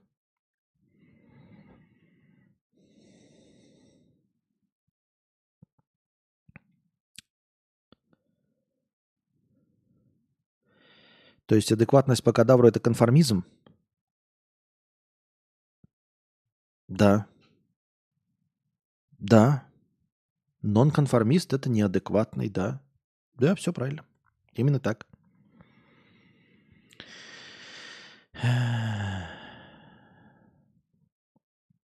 Не очень хочется все-таки ставить знак равенства между художественной ценностью и конъюнктурностью. А как ты определяешь художественную ценность без э, зрителей? Ты сам нарисовал и считаешь, что это художественно ценно? ну, в путь. Я тоже считаю, что мои подкасты ой как художественно ценны. Мне кажется, что они самые интересные, самые клевые, самые адекватные, самые честные. Я не любежу перед вами, там, не, не, не а, отлизываю очки, не рассказываю, что все хорошо. Я абсолютно честен и искренен. И, в принципе, неплохо владею словом. У меня даже есть какие-то поверхностные знания на разные темы. Я так считаю, что художественная ценность моих подкастов прекрасна, но только никто со мной не согласен больше. И не готов за это платить.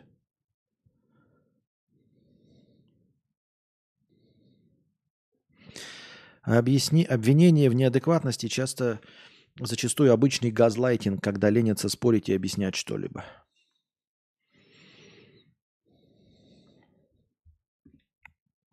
Это может приличным общением. Мы говорим, э, как человек сам себя оценивает.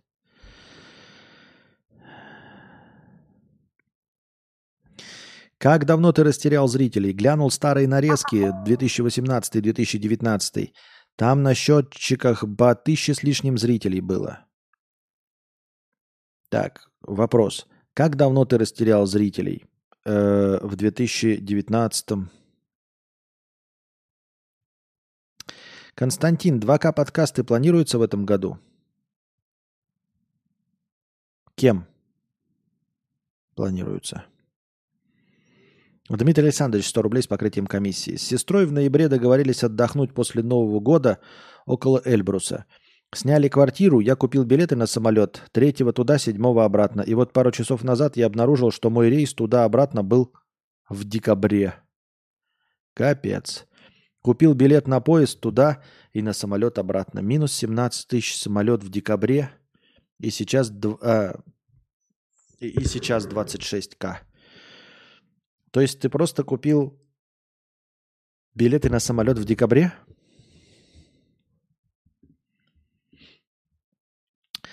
Без обид, но я говорил все. Я уже все говорил о людях, которые умеют опоздать на самолет.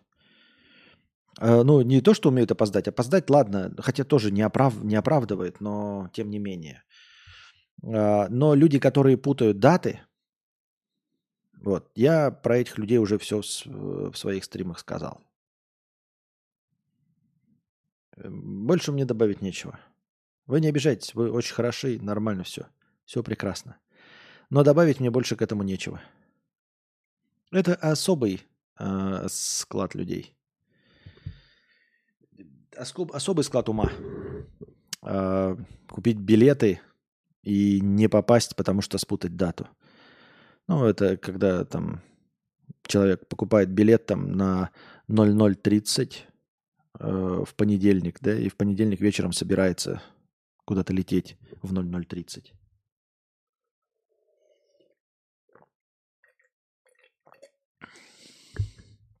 Бывает, бывает. Наверное, и со мной будет. Э, но пока я вот, например, в, в своем внутреннем маразме до этого не дошел до со свои 42 года.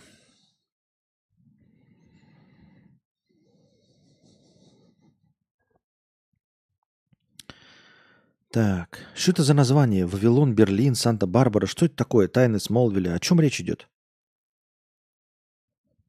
Что это за просто слова пишет человек? Готом первые два сезона. Что ты пишешь-то? О чем ты разговариваешь? Митя Борщ. Что это за слова? Что это за мантра?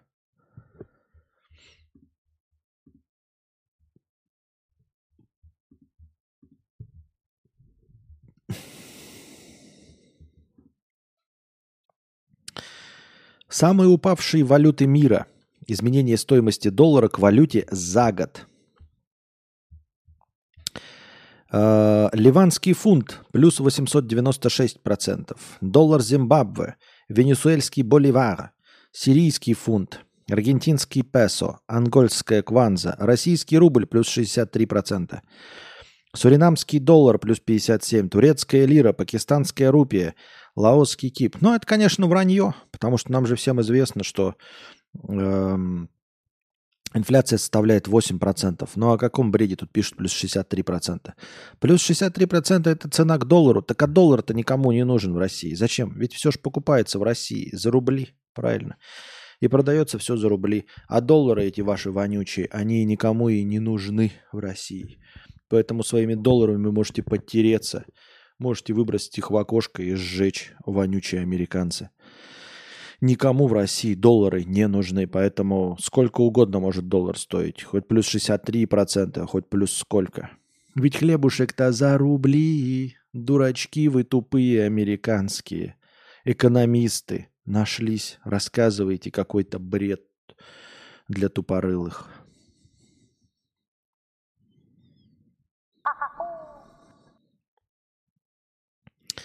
Андрюха, 50 рублей. Помню, были времена, кадавр чат не читал. Сейчас простыню попытаюсь а, сбацать. Надеюсь, получится сформировать мысли. Понятно. Грязная зеленая бумажка, фу. Да.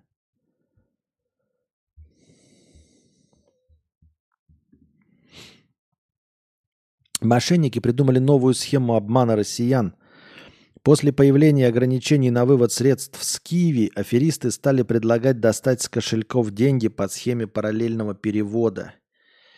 Ой, я не знаю, насколько это, наверное, очень старая новость, не актуальная, но, в общем, короче, не доверяйте всяким схемам вывода с Киви. Похороненный заживо знахарь пообещал воскреснуть и не воскрес. В Замбии 22-летний знахарь Джеймс Сакала попросил похоронить его заживо. Он рассчитывал, что сможет воскреснуть, но этого не произошло. Ошибся, получается. Поначалу священник и прихожане местной э, сионской церкви от, э, отказывались участвовать в погребении, но Сакала не унимался – он принес тяпку, самостоятельно вырыл могилу и, спрыгнув в нее, пообещал собравшимся, что скоро они узрят его воскрешение. На этот раз несколько человек согласились помочь. Они засыпали сокалу землей и стали ждать чуда. Когда ничего не произошло, прихожане принялись петь в надежде, что это ускорит воскрешение.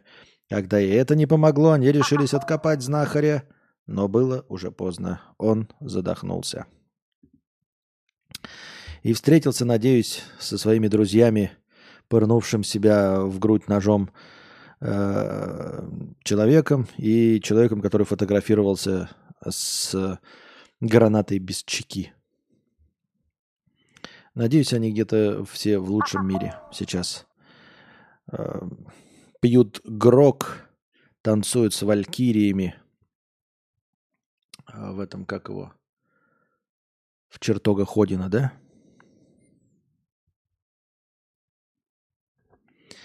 Дмитрий Александрович, 100 рублей с покрытием комиссии. Да я тоже смеялся, когда ты рассказывал о таких людях, но теперь у меня поезд через 6 часов. Собираюсь. В тот момент я очень долго и много искал билеты и не мог найти, а потом, оп, смотрю, есть на самолет. Странно, подумал я тогда. И все, кому я отправил билет, тоже не обратили внимания. Это фиаско, это фиаско, братан. Green River 50 рублей. Позвольте вставлю в ваше рассуждение о ценности произведения 2 копейки. Да, произведение должно быть оценено кем-то, но всего на свете есть целевая аудитория. И она не обязательно велика. Можно делать что-то очень крутое, но, целевой, но с целевой аудиторией 150 делает человек, и это делать нормально. Нет, ты правильно говоришь, но если ты делаешь... Эм с расчетом на 159 человек и получаешь 159 человек, то твой КПД 100%. Ты очень хорош в своем деле, ты супер крут, ты действительно мастер своего дела. Но если ты что-то делаешь с расчетом на 5000 человек, а получаешь 159, то ты очень плохо делаешь свое дело. то ты не очень крут. Ты совершенно некомпетентен в своем вопросе. Вот о чем речь. Вот э, про твои две копейки, дорогой Green River.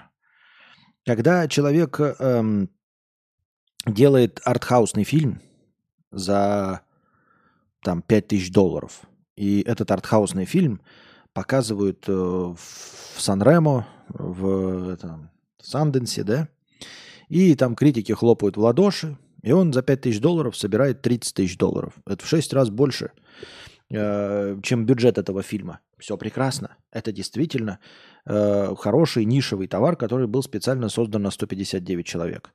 Но когда, извини меня, ты делаешь э, Капитан Марвел вторую часть за 180 миллионов долларов, а собираешь 20 миллионов долларов, 20 миллионов долларов во много-много раз больше, чем собранный артхаусным фильмом 30 тысяч долларов, правильно? Но это безнадежный провал. То есть артхаусный фильм за 5 тысяч долларов, который продался за 30 тысяч, это прекрасный за свою цену товар. Это очень хороший, качественный продукт. Это действительно художественное произведение. А вот мейнстрим, созданный за 180 миллионов долларов и собравший 20 миллионов долларов, это провал. Это хуже некуда. Это просто отвратительный товар. Вот о чем речь. Поэтому нет. Я хочу, и мне кажется, веду на... Если я, ну, как я уже сказал, я неадекватен, и я на самом деле дно интернета. Но я-то думал, что я не дно интернета. У меня-то целевая аудитория 5000 человек. Только из этих 5000 человек я сумел привлечь всего 159.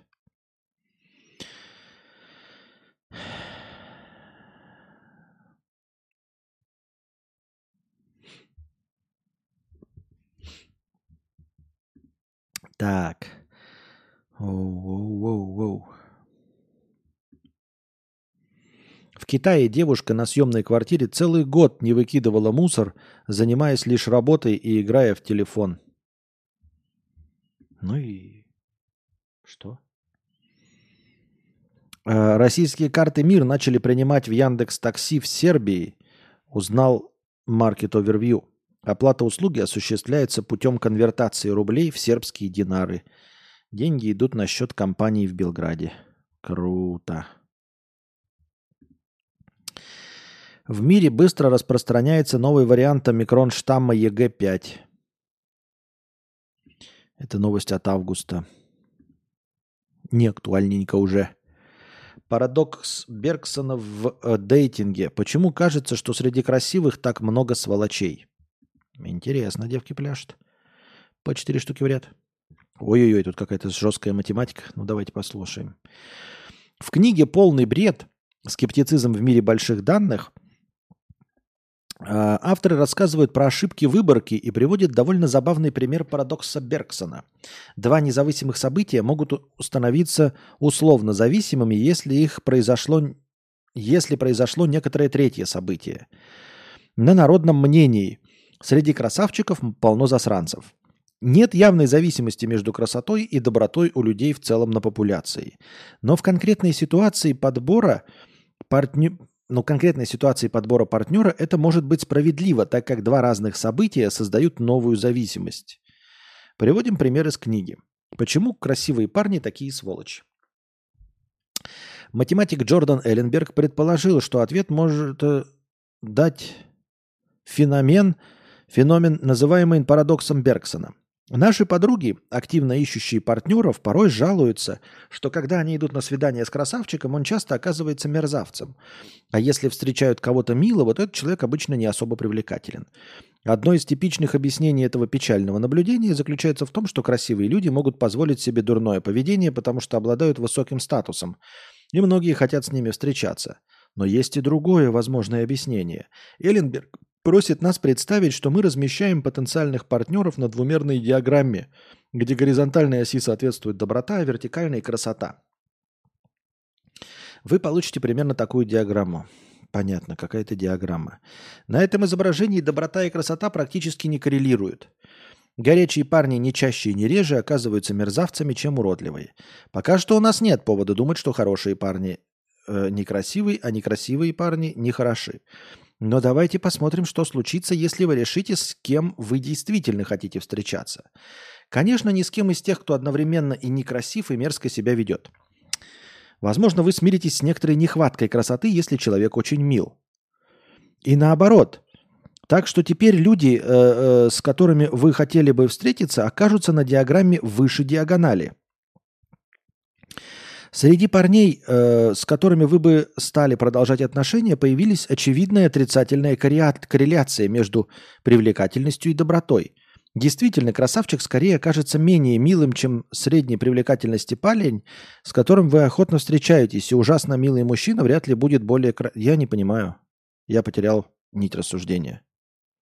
Я потерял нить рассуждения. Я не понимаю. Ну, то есть я вижу графики, тут показывают, но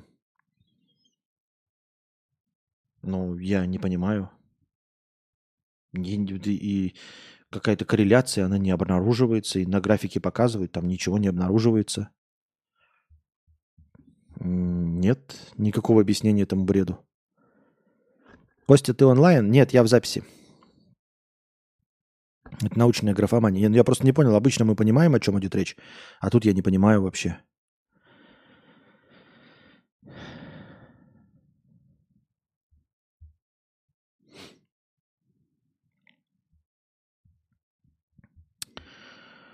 Фомби, Костя, ты же не про себя сейчас говоришь, потому что продукты явно не на тысячи, как минимум потому, что сейчас стрим опять ночью.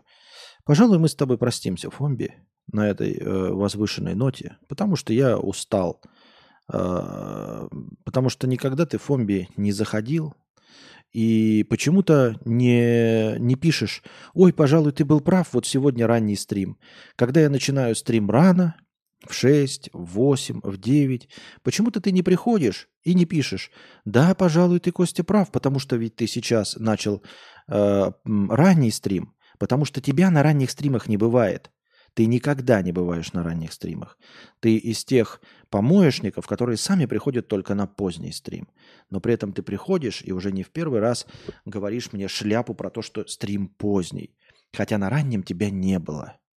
И на раннем нет зрителей. Поэтому э, мы, пожалуй, попрощаемся с тобой на этом. Вот. Мне э, неприятны и не нужны простые лгуны. Ну, когда простой лгун, просто вот лгун и все. Можно было бы интересно, если бы, знаете, какой-то предмет для спора был. А тут просто человек заходит такой – но ты же понимаешь, Костя, что ты не прав, потому что яйца черные. Ну, ну нет. Нет, ты просто врешь. Ты просто лгун и нечестный человек. И поэтому ты не должен писать в чате, в моем, где угодно можешь про меня писать. Вот. И в комментариях э, к стримам. Потому что ты лживое существо, которое э, лицемерно и двулично не приходит на ранние стримы и не говорит, а как же ты был прав, Костя, что на ранний стрим-то люди не приходят, потому что ты лживое, лицемерное и двуличное существо. Ты приходишь только в подтверждающий твое мнение поздний стрим. И, между прочим, сейчас на позднем стриме у меня гораздо больше зрителей, чем на стриме раннем, на котором не превышает 120 человек. Сейчас 174. Неплохо и растет. Но это одновременно не отвечает на вопрос, почему не 5000. Поэтому ты лгун, мерзавец и лжец. В хорошем смысле этого слова. А, я думаю, что тебя ждет большое будущее.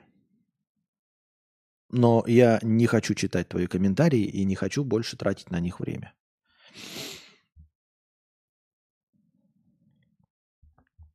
Так.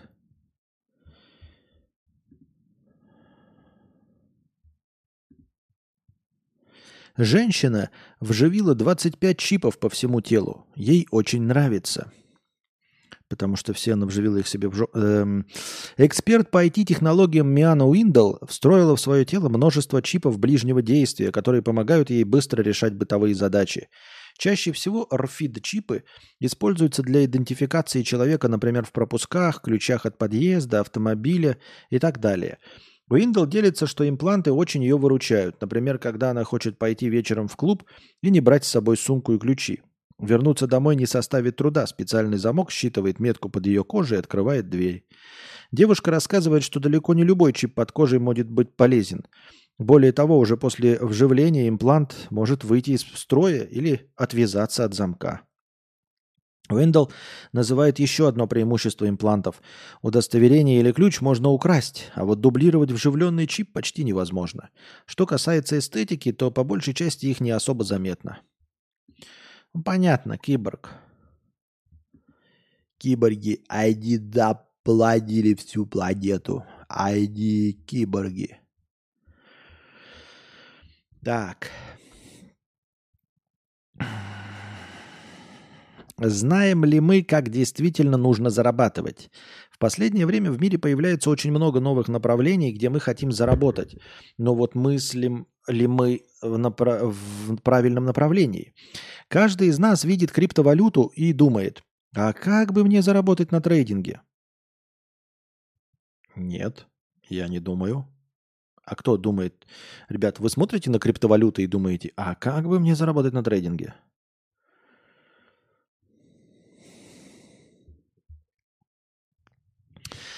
Сидеть часами наблюдать за курсами валют, продавать, покупать или может накупить видеокарты, пойти майнить. А нет, я самый хитрый, я буду майнить на чужих компьютерах нелегально, не буду платить за электричество и разбогатею, или пойду обучаться программированию и сам создам свою криптовалюту, раскручу ее в ТикТоке и стану миллионером. Ни одна из этих мыслей меня не посетила. И вот как читать дальше статью? Ребят, когда вы видите, э, заходите в туалет, вы что ж наверняка думаете, блин, как бы неплохо было зачерпнуть ложкой говно и съесть. И ты такой, э, нет. Так вот, я расскажу вам, как черпать ложкой говно и есть. Ты такой, да, да нет, предпосылка изначально неверна.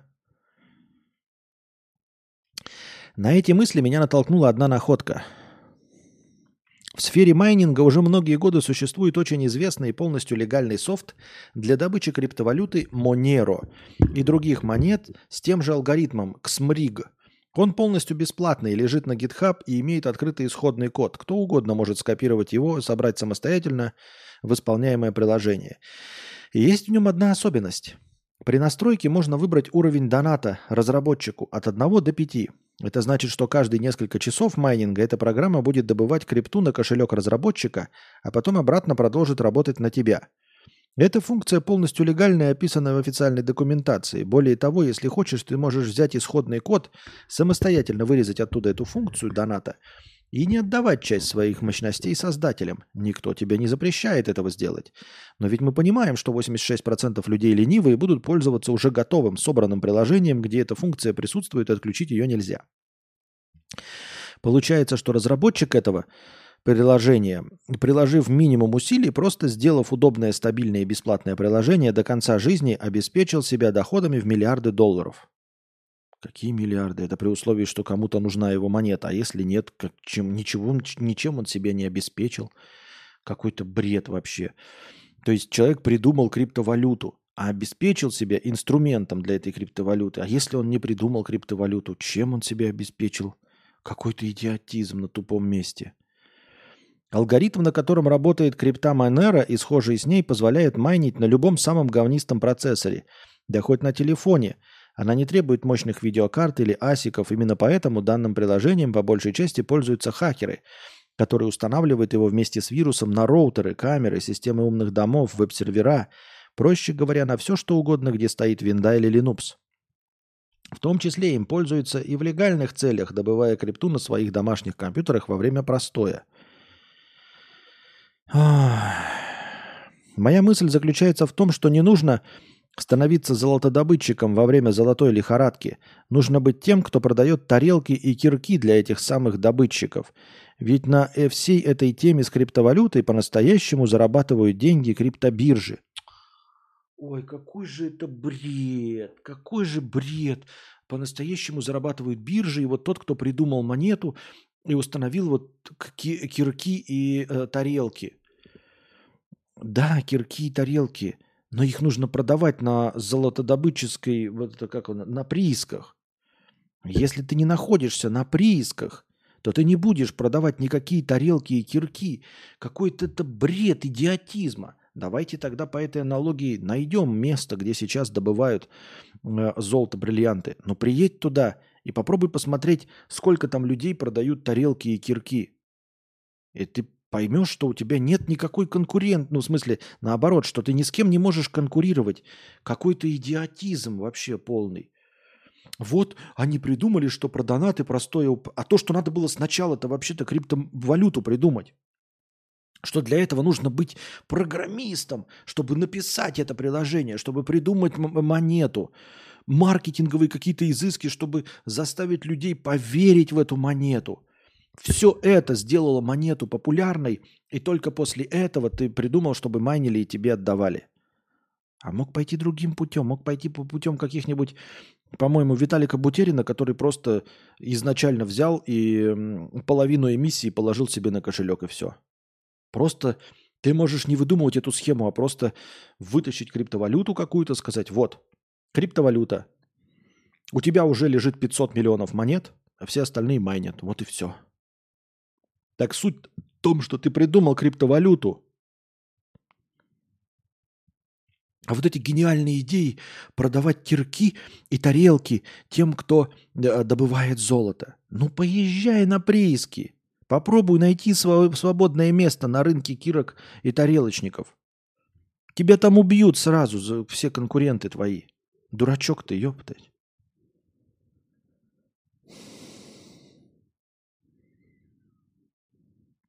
Вывод, нужно создать свою биржу и зарабатывать миллиарды. Все просто. Все просто, да. Просто, просто зарабатывать миллиарды. Все легко и просто. А ты думал, сложно, что ли? Кирки и тарелки. Все, я дошел до конца повесток. Больше повесток нет. Мы допинали их до нуля, прикиньте все. Андрюха, 300 рублей, простыня. Кодавр рулит. Блин, постоянно кидаю простыню, а ты ее не так понимаешь. Так сложно жить с плохой грамотностью. Не я, не, я умею писать и, и учить, но, увы, разговариваю, формулирую мысли, как пятикантроп. К простыне. Мне всего 18, и смотрю тебя я реально с 2014 года. В первый раз увидел твой э, видос на телефоне брата, который старше меня на 7 лет. Подожди, если тебе 18, и ты с 2014, то тебе было 8 лет, когда ты меня в первый раз увидел. Это были видосы еще старого удаленного канала. У меня нет удаленных каналов. Потом был канал с карпотками, который подкаст. Э, израильский уровень, премиум подписка. Помню, как ты чинил крышу и говорил про какие-то провода. Ну, в общем, я давно тебя знаю. По сути, с детства рос на твоих подкастах, и уже в девятом классе вся школа говорила «Йоба-боба», э, украв слово «у меня», что обидно. Рос я, значит, э, и впитывал философию мудрого отшельника – как тогда считал, и все действия и свою жизнь я подстраивал под твое мнение. Конечно, не без влияния родных и общества, но все же. Зря, зря. А это, как можно на моем мнении что-то строить? Ребят, вы видите, я что-то успешное построил? Даже если вот вдруг кто-то сейчас находится в том же самом положении, и вы думаете, э, что я хороший умен, вы прежде всего, ну вдруг такие еще остались, да? Воздушные соевые люди. Вы должны понять, что я прекрасный, возможно, возможно, по вашему мнению, клоун-развлекатель. То есть я просто веду интересную для вас передачу. Не нужно э, на меня ориентироваться. Формируйте свои точки зрения на все, что угодно. Я могу быть, и скорее всего так и есть, во всех 146% случаев не прав. Абсолютно. Потому что, как мы видим, с моим мировоззрением никакого успеха у меня нет – ни в чем. Особенно в том, что я мечтаю и, и в чем хочу. Поэтому очевидно, что я делаю что-то неправильно. Потому что мне так кажется, что я предпринимаю действия, я хочу быть популярным, я хочу быть богатым. И это у меня не получается. Если бы я ничего не делал, по своему же мнению, да, то ок, окей. Но нет. Это я все к тому, что даже если вам кажутся мои мысли адекватными, то, наверное, это должно послужить вам, знаете, неким флажком. Вот он считает, посмотрите на меня, что эта мысль адекватная. И я тоже считаю адекватной. И вот он к своим 42 годам к чему пришел. Хочу ли я такого же успеха, как он? Может быть, если я с ним соглашаюсь, может быть, эта мысль неверна? Вот какой у вас должен быть моральный ориентир. Задайте вопрос мне. Вот вы куда-то идете в приличное общество богатых людей или хотите стать частью общества богатых людей? Вы думаете, ну вот как богатые думают? Что богатые думают, например, о фильме «Королевство полной луны»? Вот я хочу пойти в Бомонт, в высшее общество. Что же мне сказать про фильм «Королевство полной луны»? Подумаете вы. И не знаете, что сказать, чтобы э, сойти за своего. Так вы задайте вопрос мне. Послушайте меня, а потом пойдите и скажите все наоборот. Как бы адекватно ни казалась моя мысль, как бы вам адекватно ни показалась моя аргументация, вы должны понять, что я-то не часть богатого сообщества. У меня нет вокруг меня богачей, которые бы меня слушали, и сам я не богат.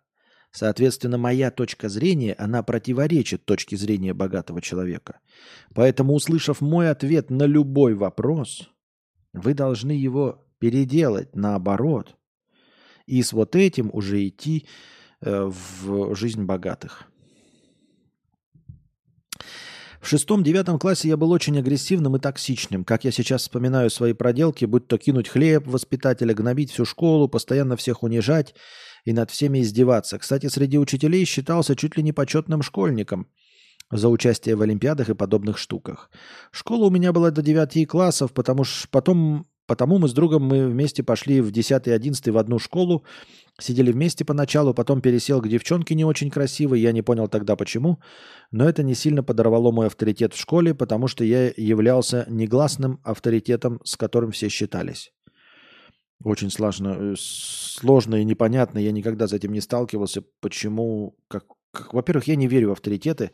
Я когда учился, никаких авторитетов в школе не было.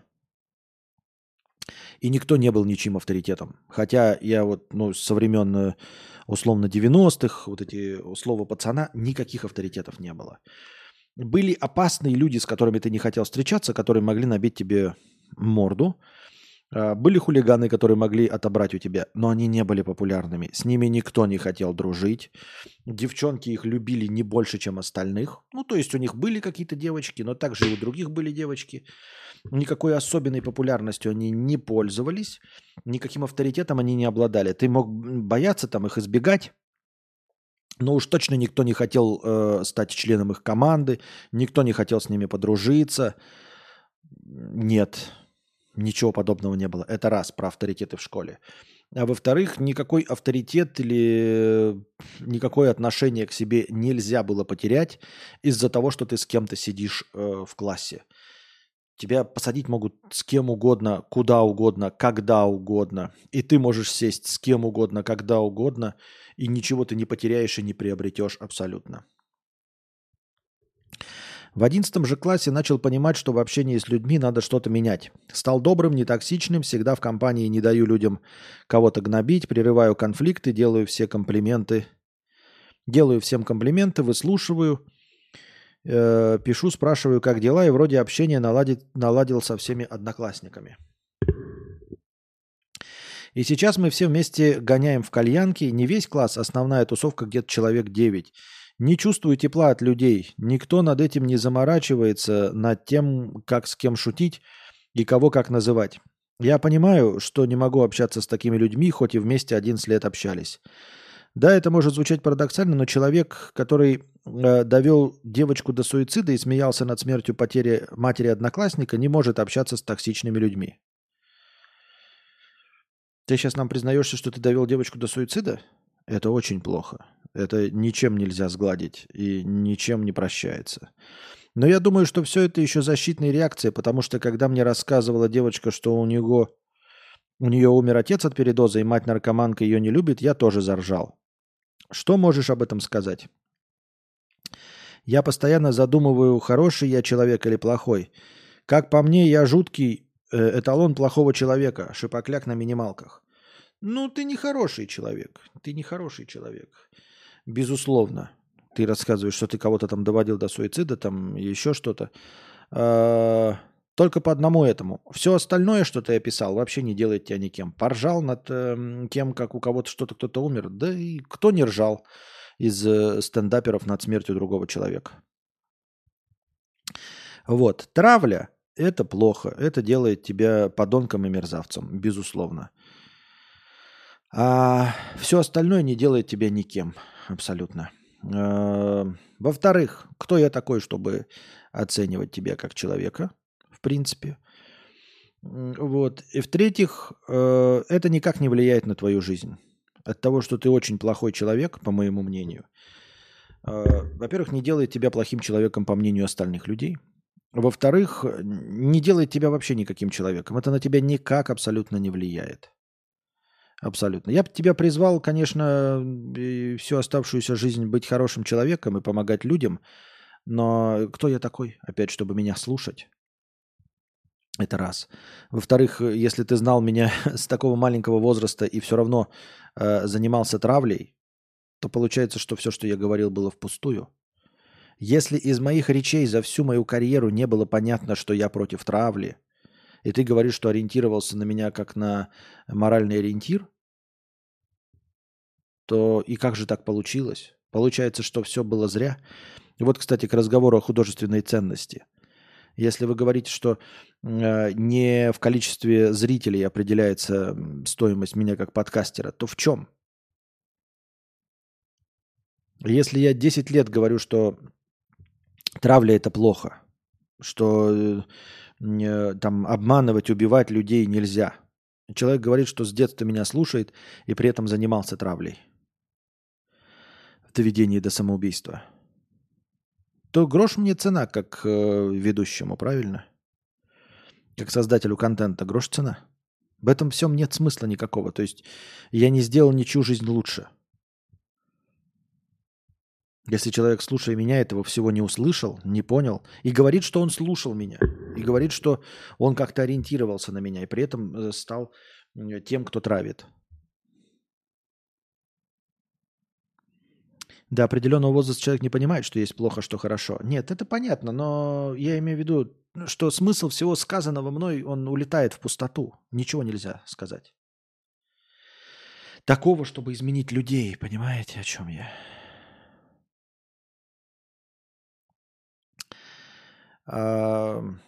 Это плохо, это делает тебя плохим человеком именно вот этот поступок. Все остальное меня не смущает, никак не трогает. Э, да, это делает тебя неприятным человеком для общения, что ты смеешься там над смертью других людей. Это делает тебя просто неприятным. Тот, кто считает тебя неприятным, может с тобой просто не разговаривать, и все, если ему неприятно. Э, и токсичность твоя просто, ну, токсичен, ну, неприятен, ну, не будем с тобой разговаривать, и все. Это грустно, это печально. Что и среди моих зрителей есть э, люди, занимающиеся травлей. Это грустно. Это печально.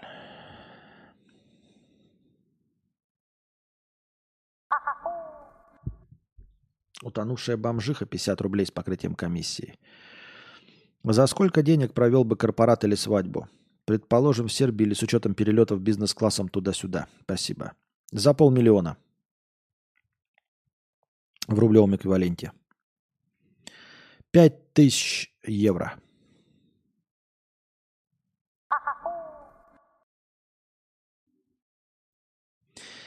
Green River 50 рублей. Вот я начал смотреть тебя взрослым лет в 26, и ты совсем на меня не повлиял. Я и до этого писал книги, вечно худел, хотел мотоцикл вроде бы, или нет? Да это нет. Это в, в плане потребления это я обычный человек. То есть тут... Эм, даже если ты после того, как начал слушать меня, вдруг захотел писать книги, вечно худеть и захотел мотоцикл, э, вопреки э, очевидности, на самом деле это не от меня. Э, может быть, далеко не от меня. Ну или, или от кого-либо другого, потому что это же не необычные какие-то желания, понимаешь? Тебе 26 лет, тебе же не 15 лет. Мне 42, ну, окей, разница в возрасте есть. Но мы, в принципе, два одинаково э, белых человека, говорящих на русском языке. У нас примерно одна система ценностей, примерно одинаковый доход. Поэтому нет ничего удивительного, что мы можем захотеть одних и тех же вещей. И я могу их просто раньше озвучить. Э, и знаешь, у тебя, может быть, недоформировалась какая-то мысль, такой, вот чего-то хочу, вот такого вот, чего-то хочу, вот такого вроде бы и дорогого, и вроде и чего-то, что заставит меня выйти на улицу, и тут ты слышишь меня, мотоцикл, ты такой, оп, и у тебя сразу сформировалась мысль. Это не значит, что а, мое мнение там навязало тебе это или нет, это оно у тебя было, это желание. Ты просто еще бы там, знаешь, две недели, не слушая меня, ты бы сам к этому пришел. Потому что это не какая-то ультра-оригинальная мысль. Вот если бы я, например, хотел, а, блин, не знаю, домик на Гуа, и ты бы тоже хотел домик на Гуа, тогда да. Тогда да.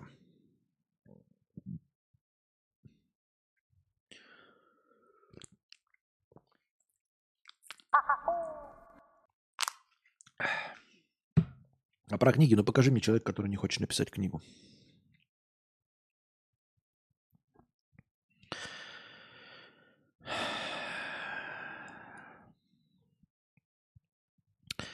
Андрюха, 50 рублей. Я не доводил ее до суицида. Мне сказали, что э, она порезала вены после какой-то нашей встречи, где мы поругались. Я не делал это специально. Так э, вены порезала, жива осталась? И по какой-то вашей встрече порезала вену. Ну, какая-то странная история. Я бы хотел Хорду Африку Твин. Хонду Африку Твин. А я бы не хотел Африку Твин. Это, ну, я видел их.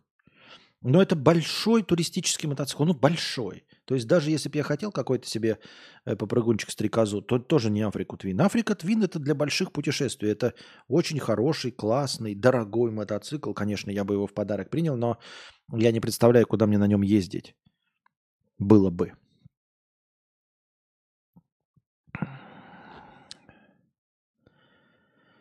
Утонувшая банжи... Амжиха 50 рублей. Константин, расскажи, пожалуйста, уже бордер ранили или сделали ВНЖ? Спасибо. Вот думаю, а может тоже сербом стать? Может тоже сербом стать. Сербом, сербом, сербом, сербом над землей. А может тоже сербом стать. Или нет? Когда увидим фотки Константина с какой-нибудь свадьбы, можно будет приплюсовать к его ежемесячным доходам в 300 тысяч рублей еще 5 тысяч долларов. Понятно. К моим доходам в 300 тысяч рублей еще 5 тысяч. Ты серьезно думаешь?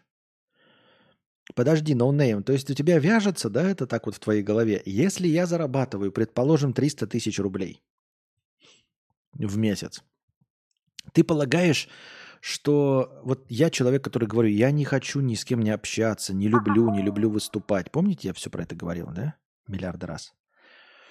И вот я говорю, что если ну, нужно будет публично выступать, то я согласен за большие деньги, то есть должна быть заградительная цена.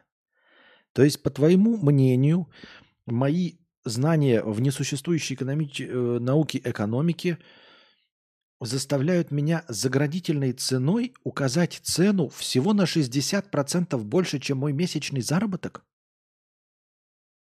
Правда? Это как вот если бы предложил no name, да? Предположим, у тебя зарплата 100 тысяч. Я не знаю, я не хочу ни в коем случае оскорбить, но положим, у тебя 100 тысяч рублей зарплата, да? И тебе предлагают э, что-нибудь, что вот тебе не нравится. Мне не нравятся публичные выступления, я их не умею, я, скорее всего, не затащу. Но я как человек продажный, да, 20 баксов есть 20 баксов, я должен установить заградительную цену. Заградительная цена – это избыточно дорогая цена, если, которую, если, которую в случае согласия, а, если человек заплатит, то так и быть, я готов буду пройти через эти унижения. Поэтому, по этой аналогии, если, например, ты ноунейм, no зарабатываешь э, 100 тысяч рублей, а тебе предлагают, скажем, за сколько можно тебя обоссать? Я не знаю, за сколько ты согласишься. Возможно, не согласишься вообще ни за какую сумму. Но это точно не будет э, цена в 160 тысяч, согласись. А ты предлагаешь, предполагаешь, что при зарплате в 300 тысяч рублей в месяц я указал заградительную цену в 500 тысяч рублей, то есть всего на 60% больше. Если бы я зарабатывал 300 тысяч рублей, дорогой друг, то заградительная цена была бы, ну, как минимум миллиона три, а скорее миллионов пять.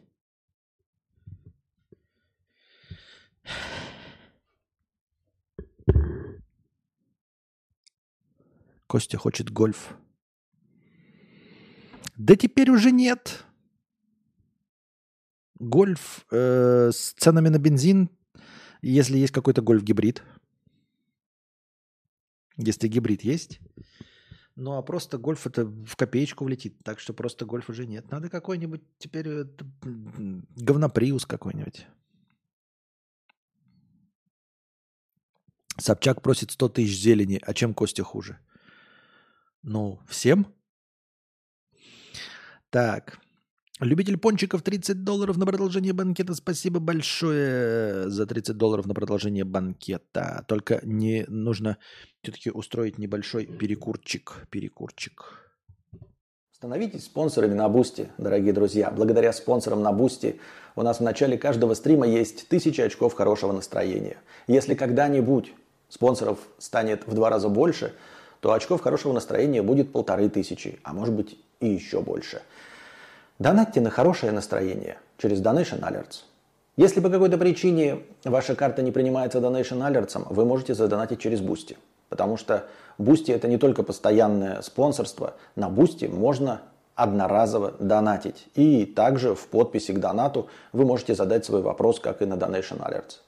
Также вы можете донатить в криптовалюте USDT TRC20 которые принимаются по выгодному курсу. Один задоначенный вами USDT превращается в 130 очков хорошего настроения. Также по этому же выгодному курсу принимаются евро через Telegram. Один задоначенный вами евро превращается также в 130 очков хорошего настроения. Вы можете донатить напрямую на карту Каспи в тенге.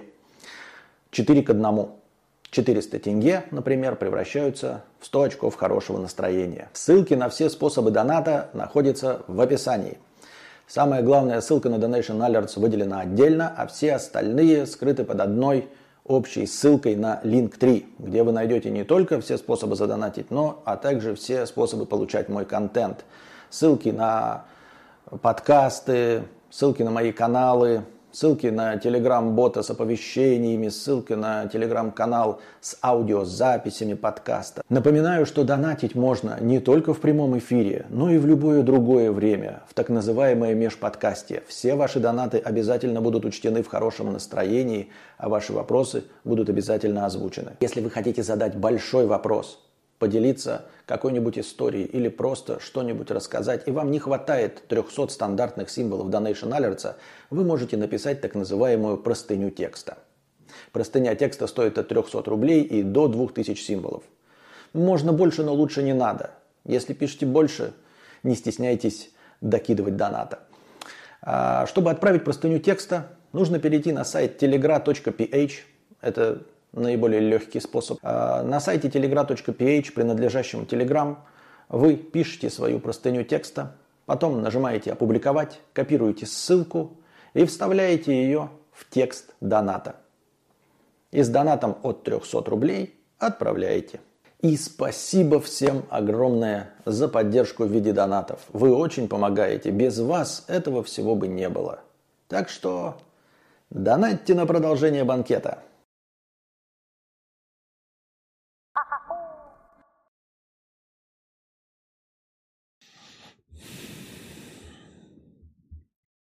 Так, мы вернулись, продолжаем. Я надеюсь. Так. Любитель пончиков 6 э, долларов с покрытием комиссии. Вопрос. Больше интересует логистика, перевода денег с донатов на карту и жить на них в другой стране. Как это происходит? Насколько запарно или все просто? Э, это происходит по-разному. По-разному. Вот. Запарно или все просто? Это запарно. И стоит дорого. Вот. Процентов 20 теряется на всякого рода переводах. Туда-сюда. То есть из того, что вы... Из 10 задоначенных вами рублей, в лучшем случае я получаю 8. Вот. Благодаря всем этим потерям на курсах, потерям на, э, на процентах, на всем остальном. Ну и не забываем, да, что покупательская способность э, немножечко разная. Вот. У, скажем, 80 тысяч рублей в России покупательская способность немножечко не та же самая, что и 80 тысяч рублей здесь. То есть даже когда ты их меняешь на евро, то в евро это все по-другому получается. Немножечко другие цены. Э, но это уже не просчитываемый убыток. Абсолютно. Поэтому как-то так. Ничего хорошего в этом нет. Запарный и все остальное. Так.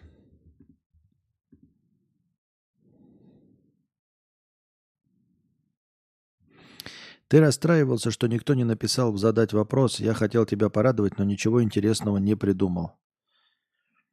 Как цветную зубную пасту запихивают в тюбик? Э, Ее не запихивают, же сначала, то есть она э, просто разноцветные колбаски, а потом скручивают ее же, не запихивают в тюбик. Вот у тебя лежит тюбик вот такой, он разложенный, да? одну полоску, вторую, третью, а потом вот так вот их собирают ее и закручивают, и таким образом получается цветная колбаска. Я так думаю, мне так кажется. Но я не уверен, но мне кажется, это самый логичный способ.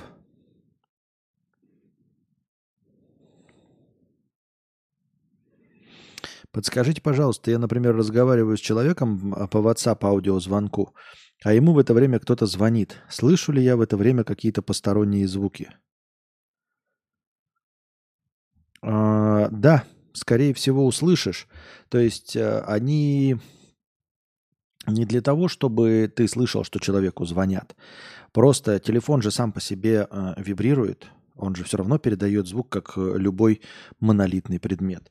То есть ты разговариваешь с человеком, да, условно по э, телефону, и только твой адресат слышит, что ему еще поступают звонки, по идее. Тебе этот звук специально, программно никак не передается и нигде не звучит. Но этот звук-то звучит из того же динамика, из того самого. А еще вибрирует телефон. То есть ты вибрацию телефона все равно услышишь. И поймешь, что человек, у человека телефон вибрирует. И поймешь, что ему кто-то звонит таким образом.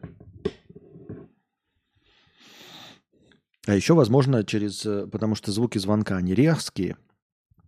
Человек с тобой разговаривает, и, э, звук из динамика все равно попадет тебе в микрофон. То есть, если там какой-то резкий у него стоит звук, он тебе вполне возможно донесется до микрофона. То есть, в любом случае, какие-то потусторонние звуки будут во время звонка. Но обычно слышно, как телефон гудит. Когда вралю 50 рублей, Костя, я вот накопил пару миллионов рублей – как ты посоветуешь их сохранить лучше всего? Возможно, вопрос тупой, но хотел бы именно твоего совета. Верно ли просто обменять в доллары? В бумажные доллары. Как минимум в бумажные. Никому не рассказывать, во-первых, что у тебя есть 2 миллиона. Э, вот. Желательно, чтобы никто не знал, что у тебя есть вообще деньги. Вообще никто-никто не знал. Никто-никто-никто. Ни родственники, никто. Потому что люди даже э, сами ничего не делая, могут по доброте душевной кому-нибудь другому разбазарить.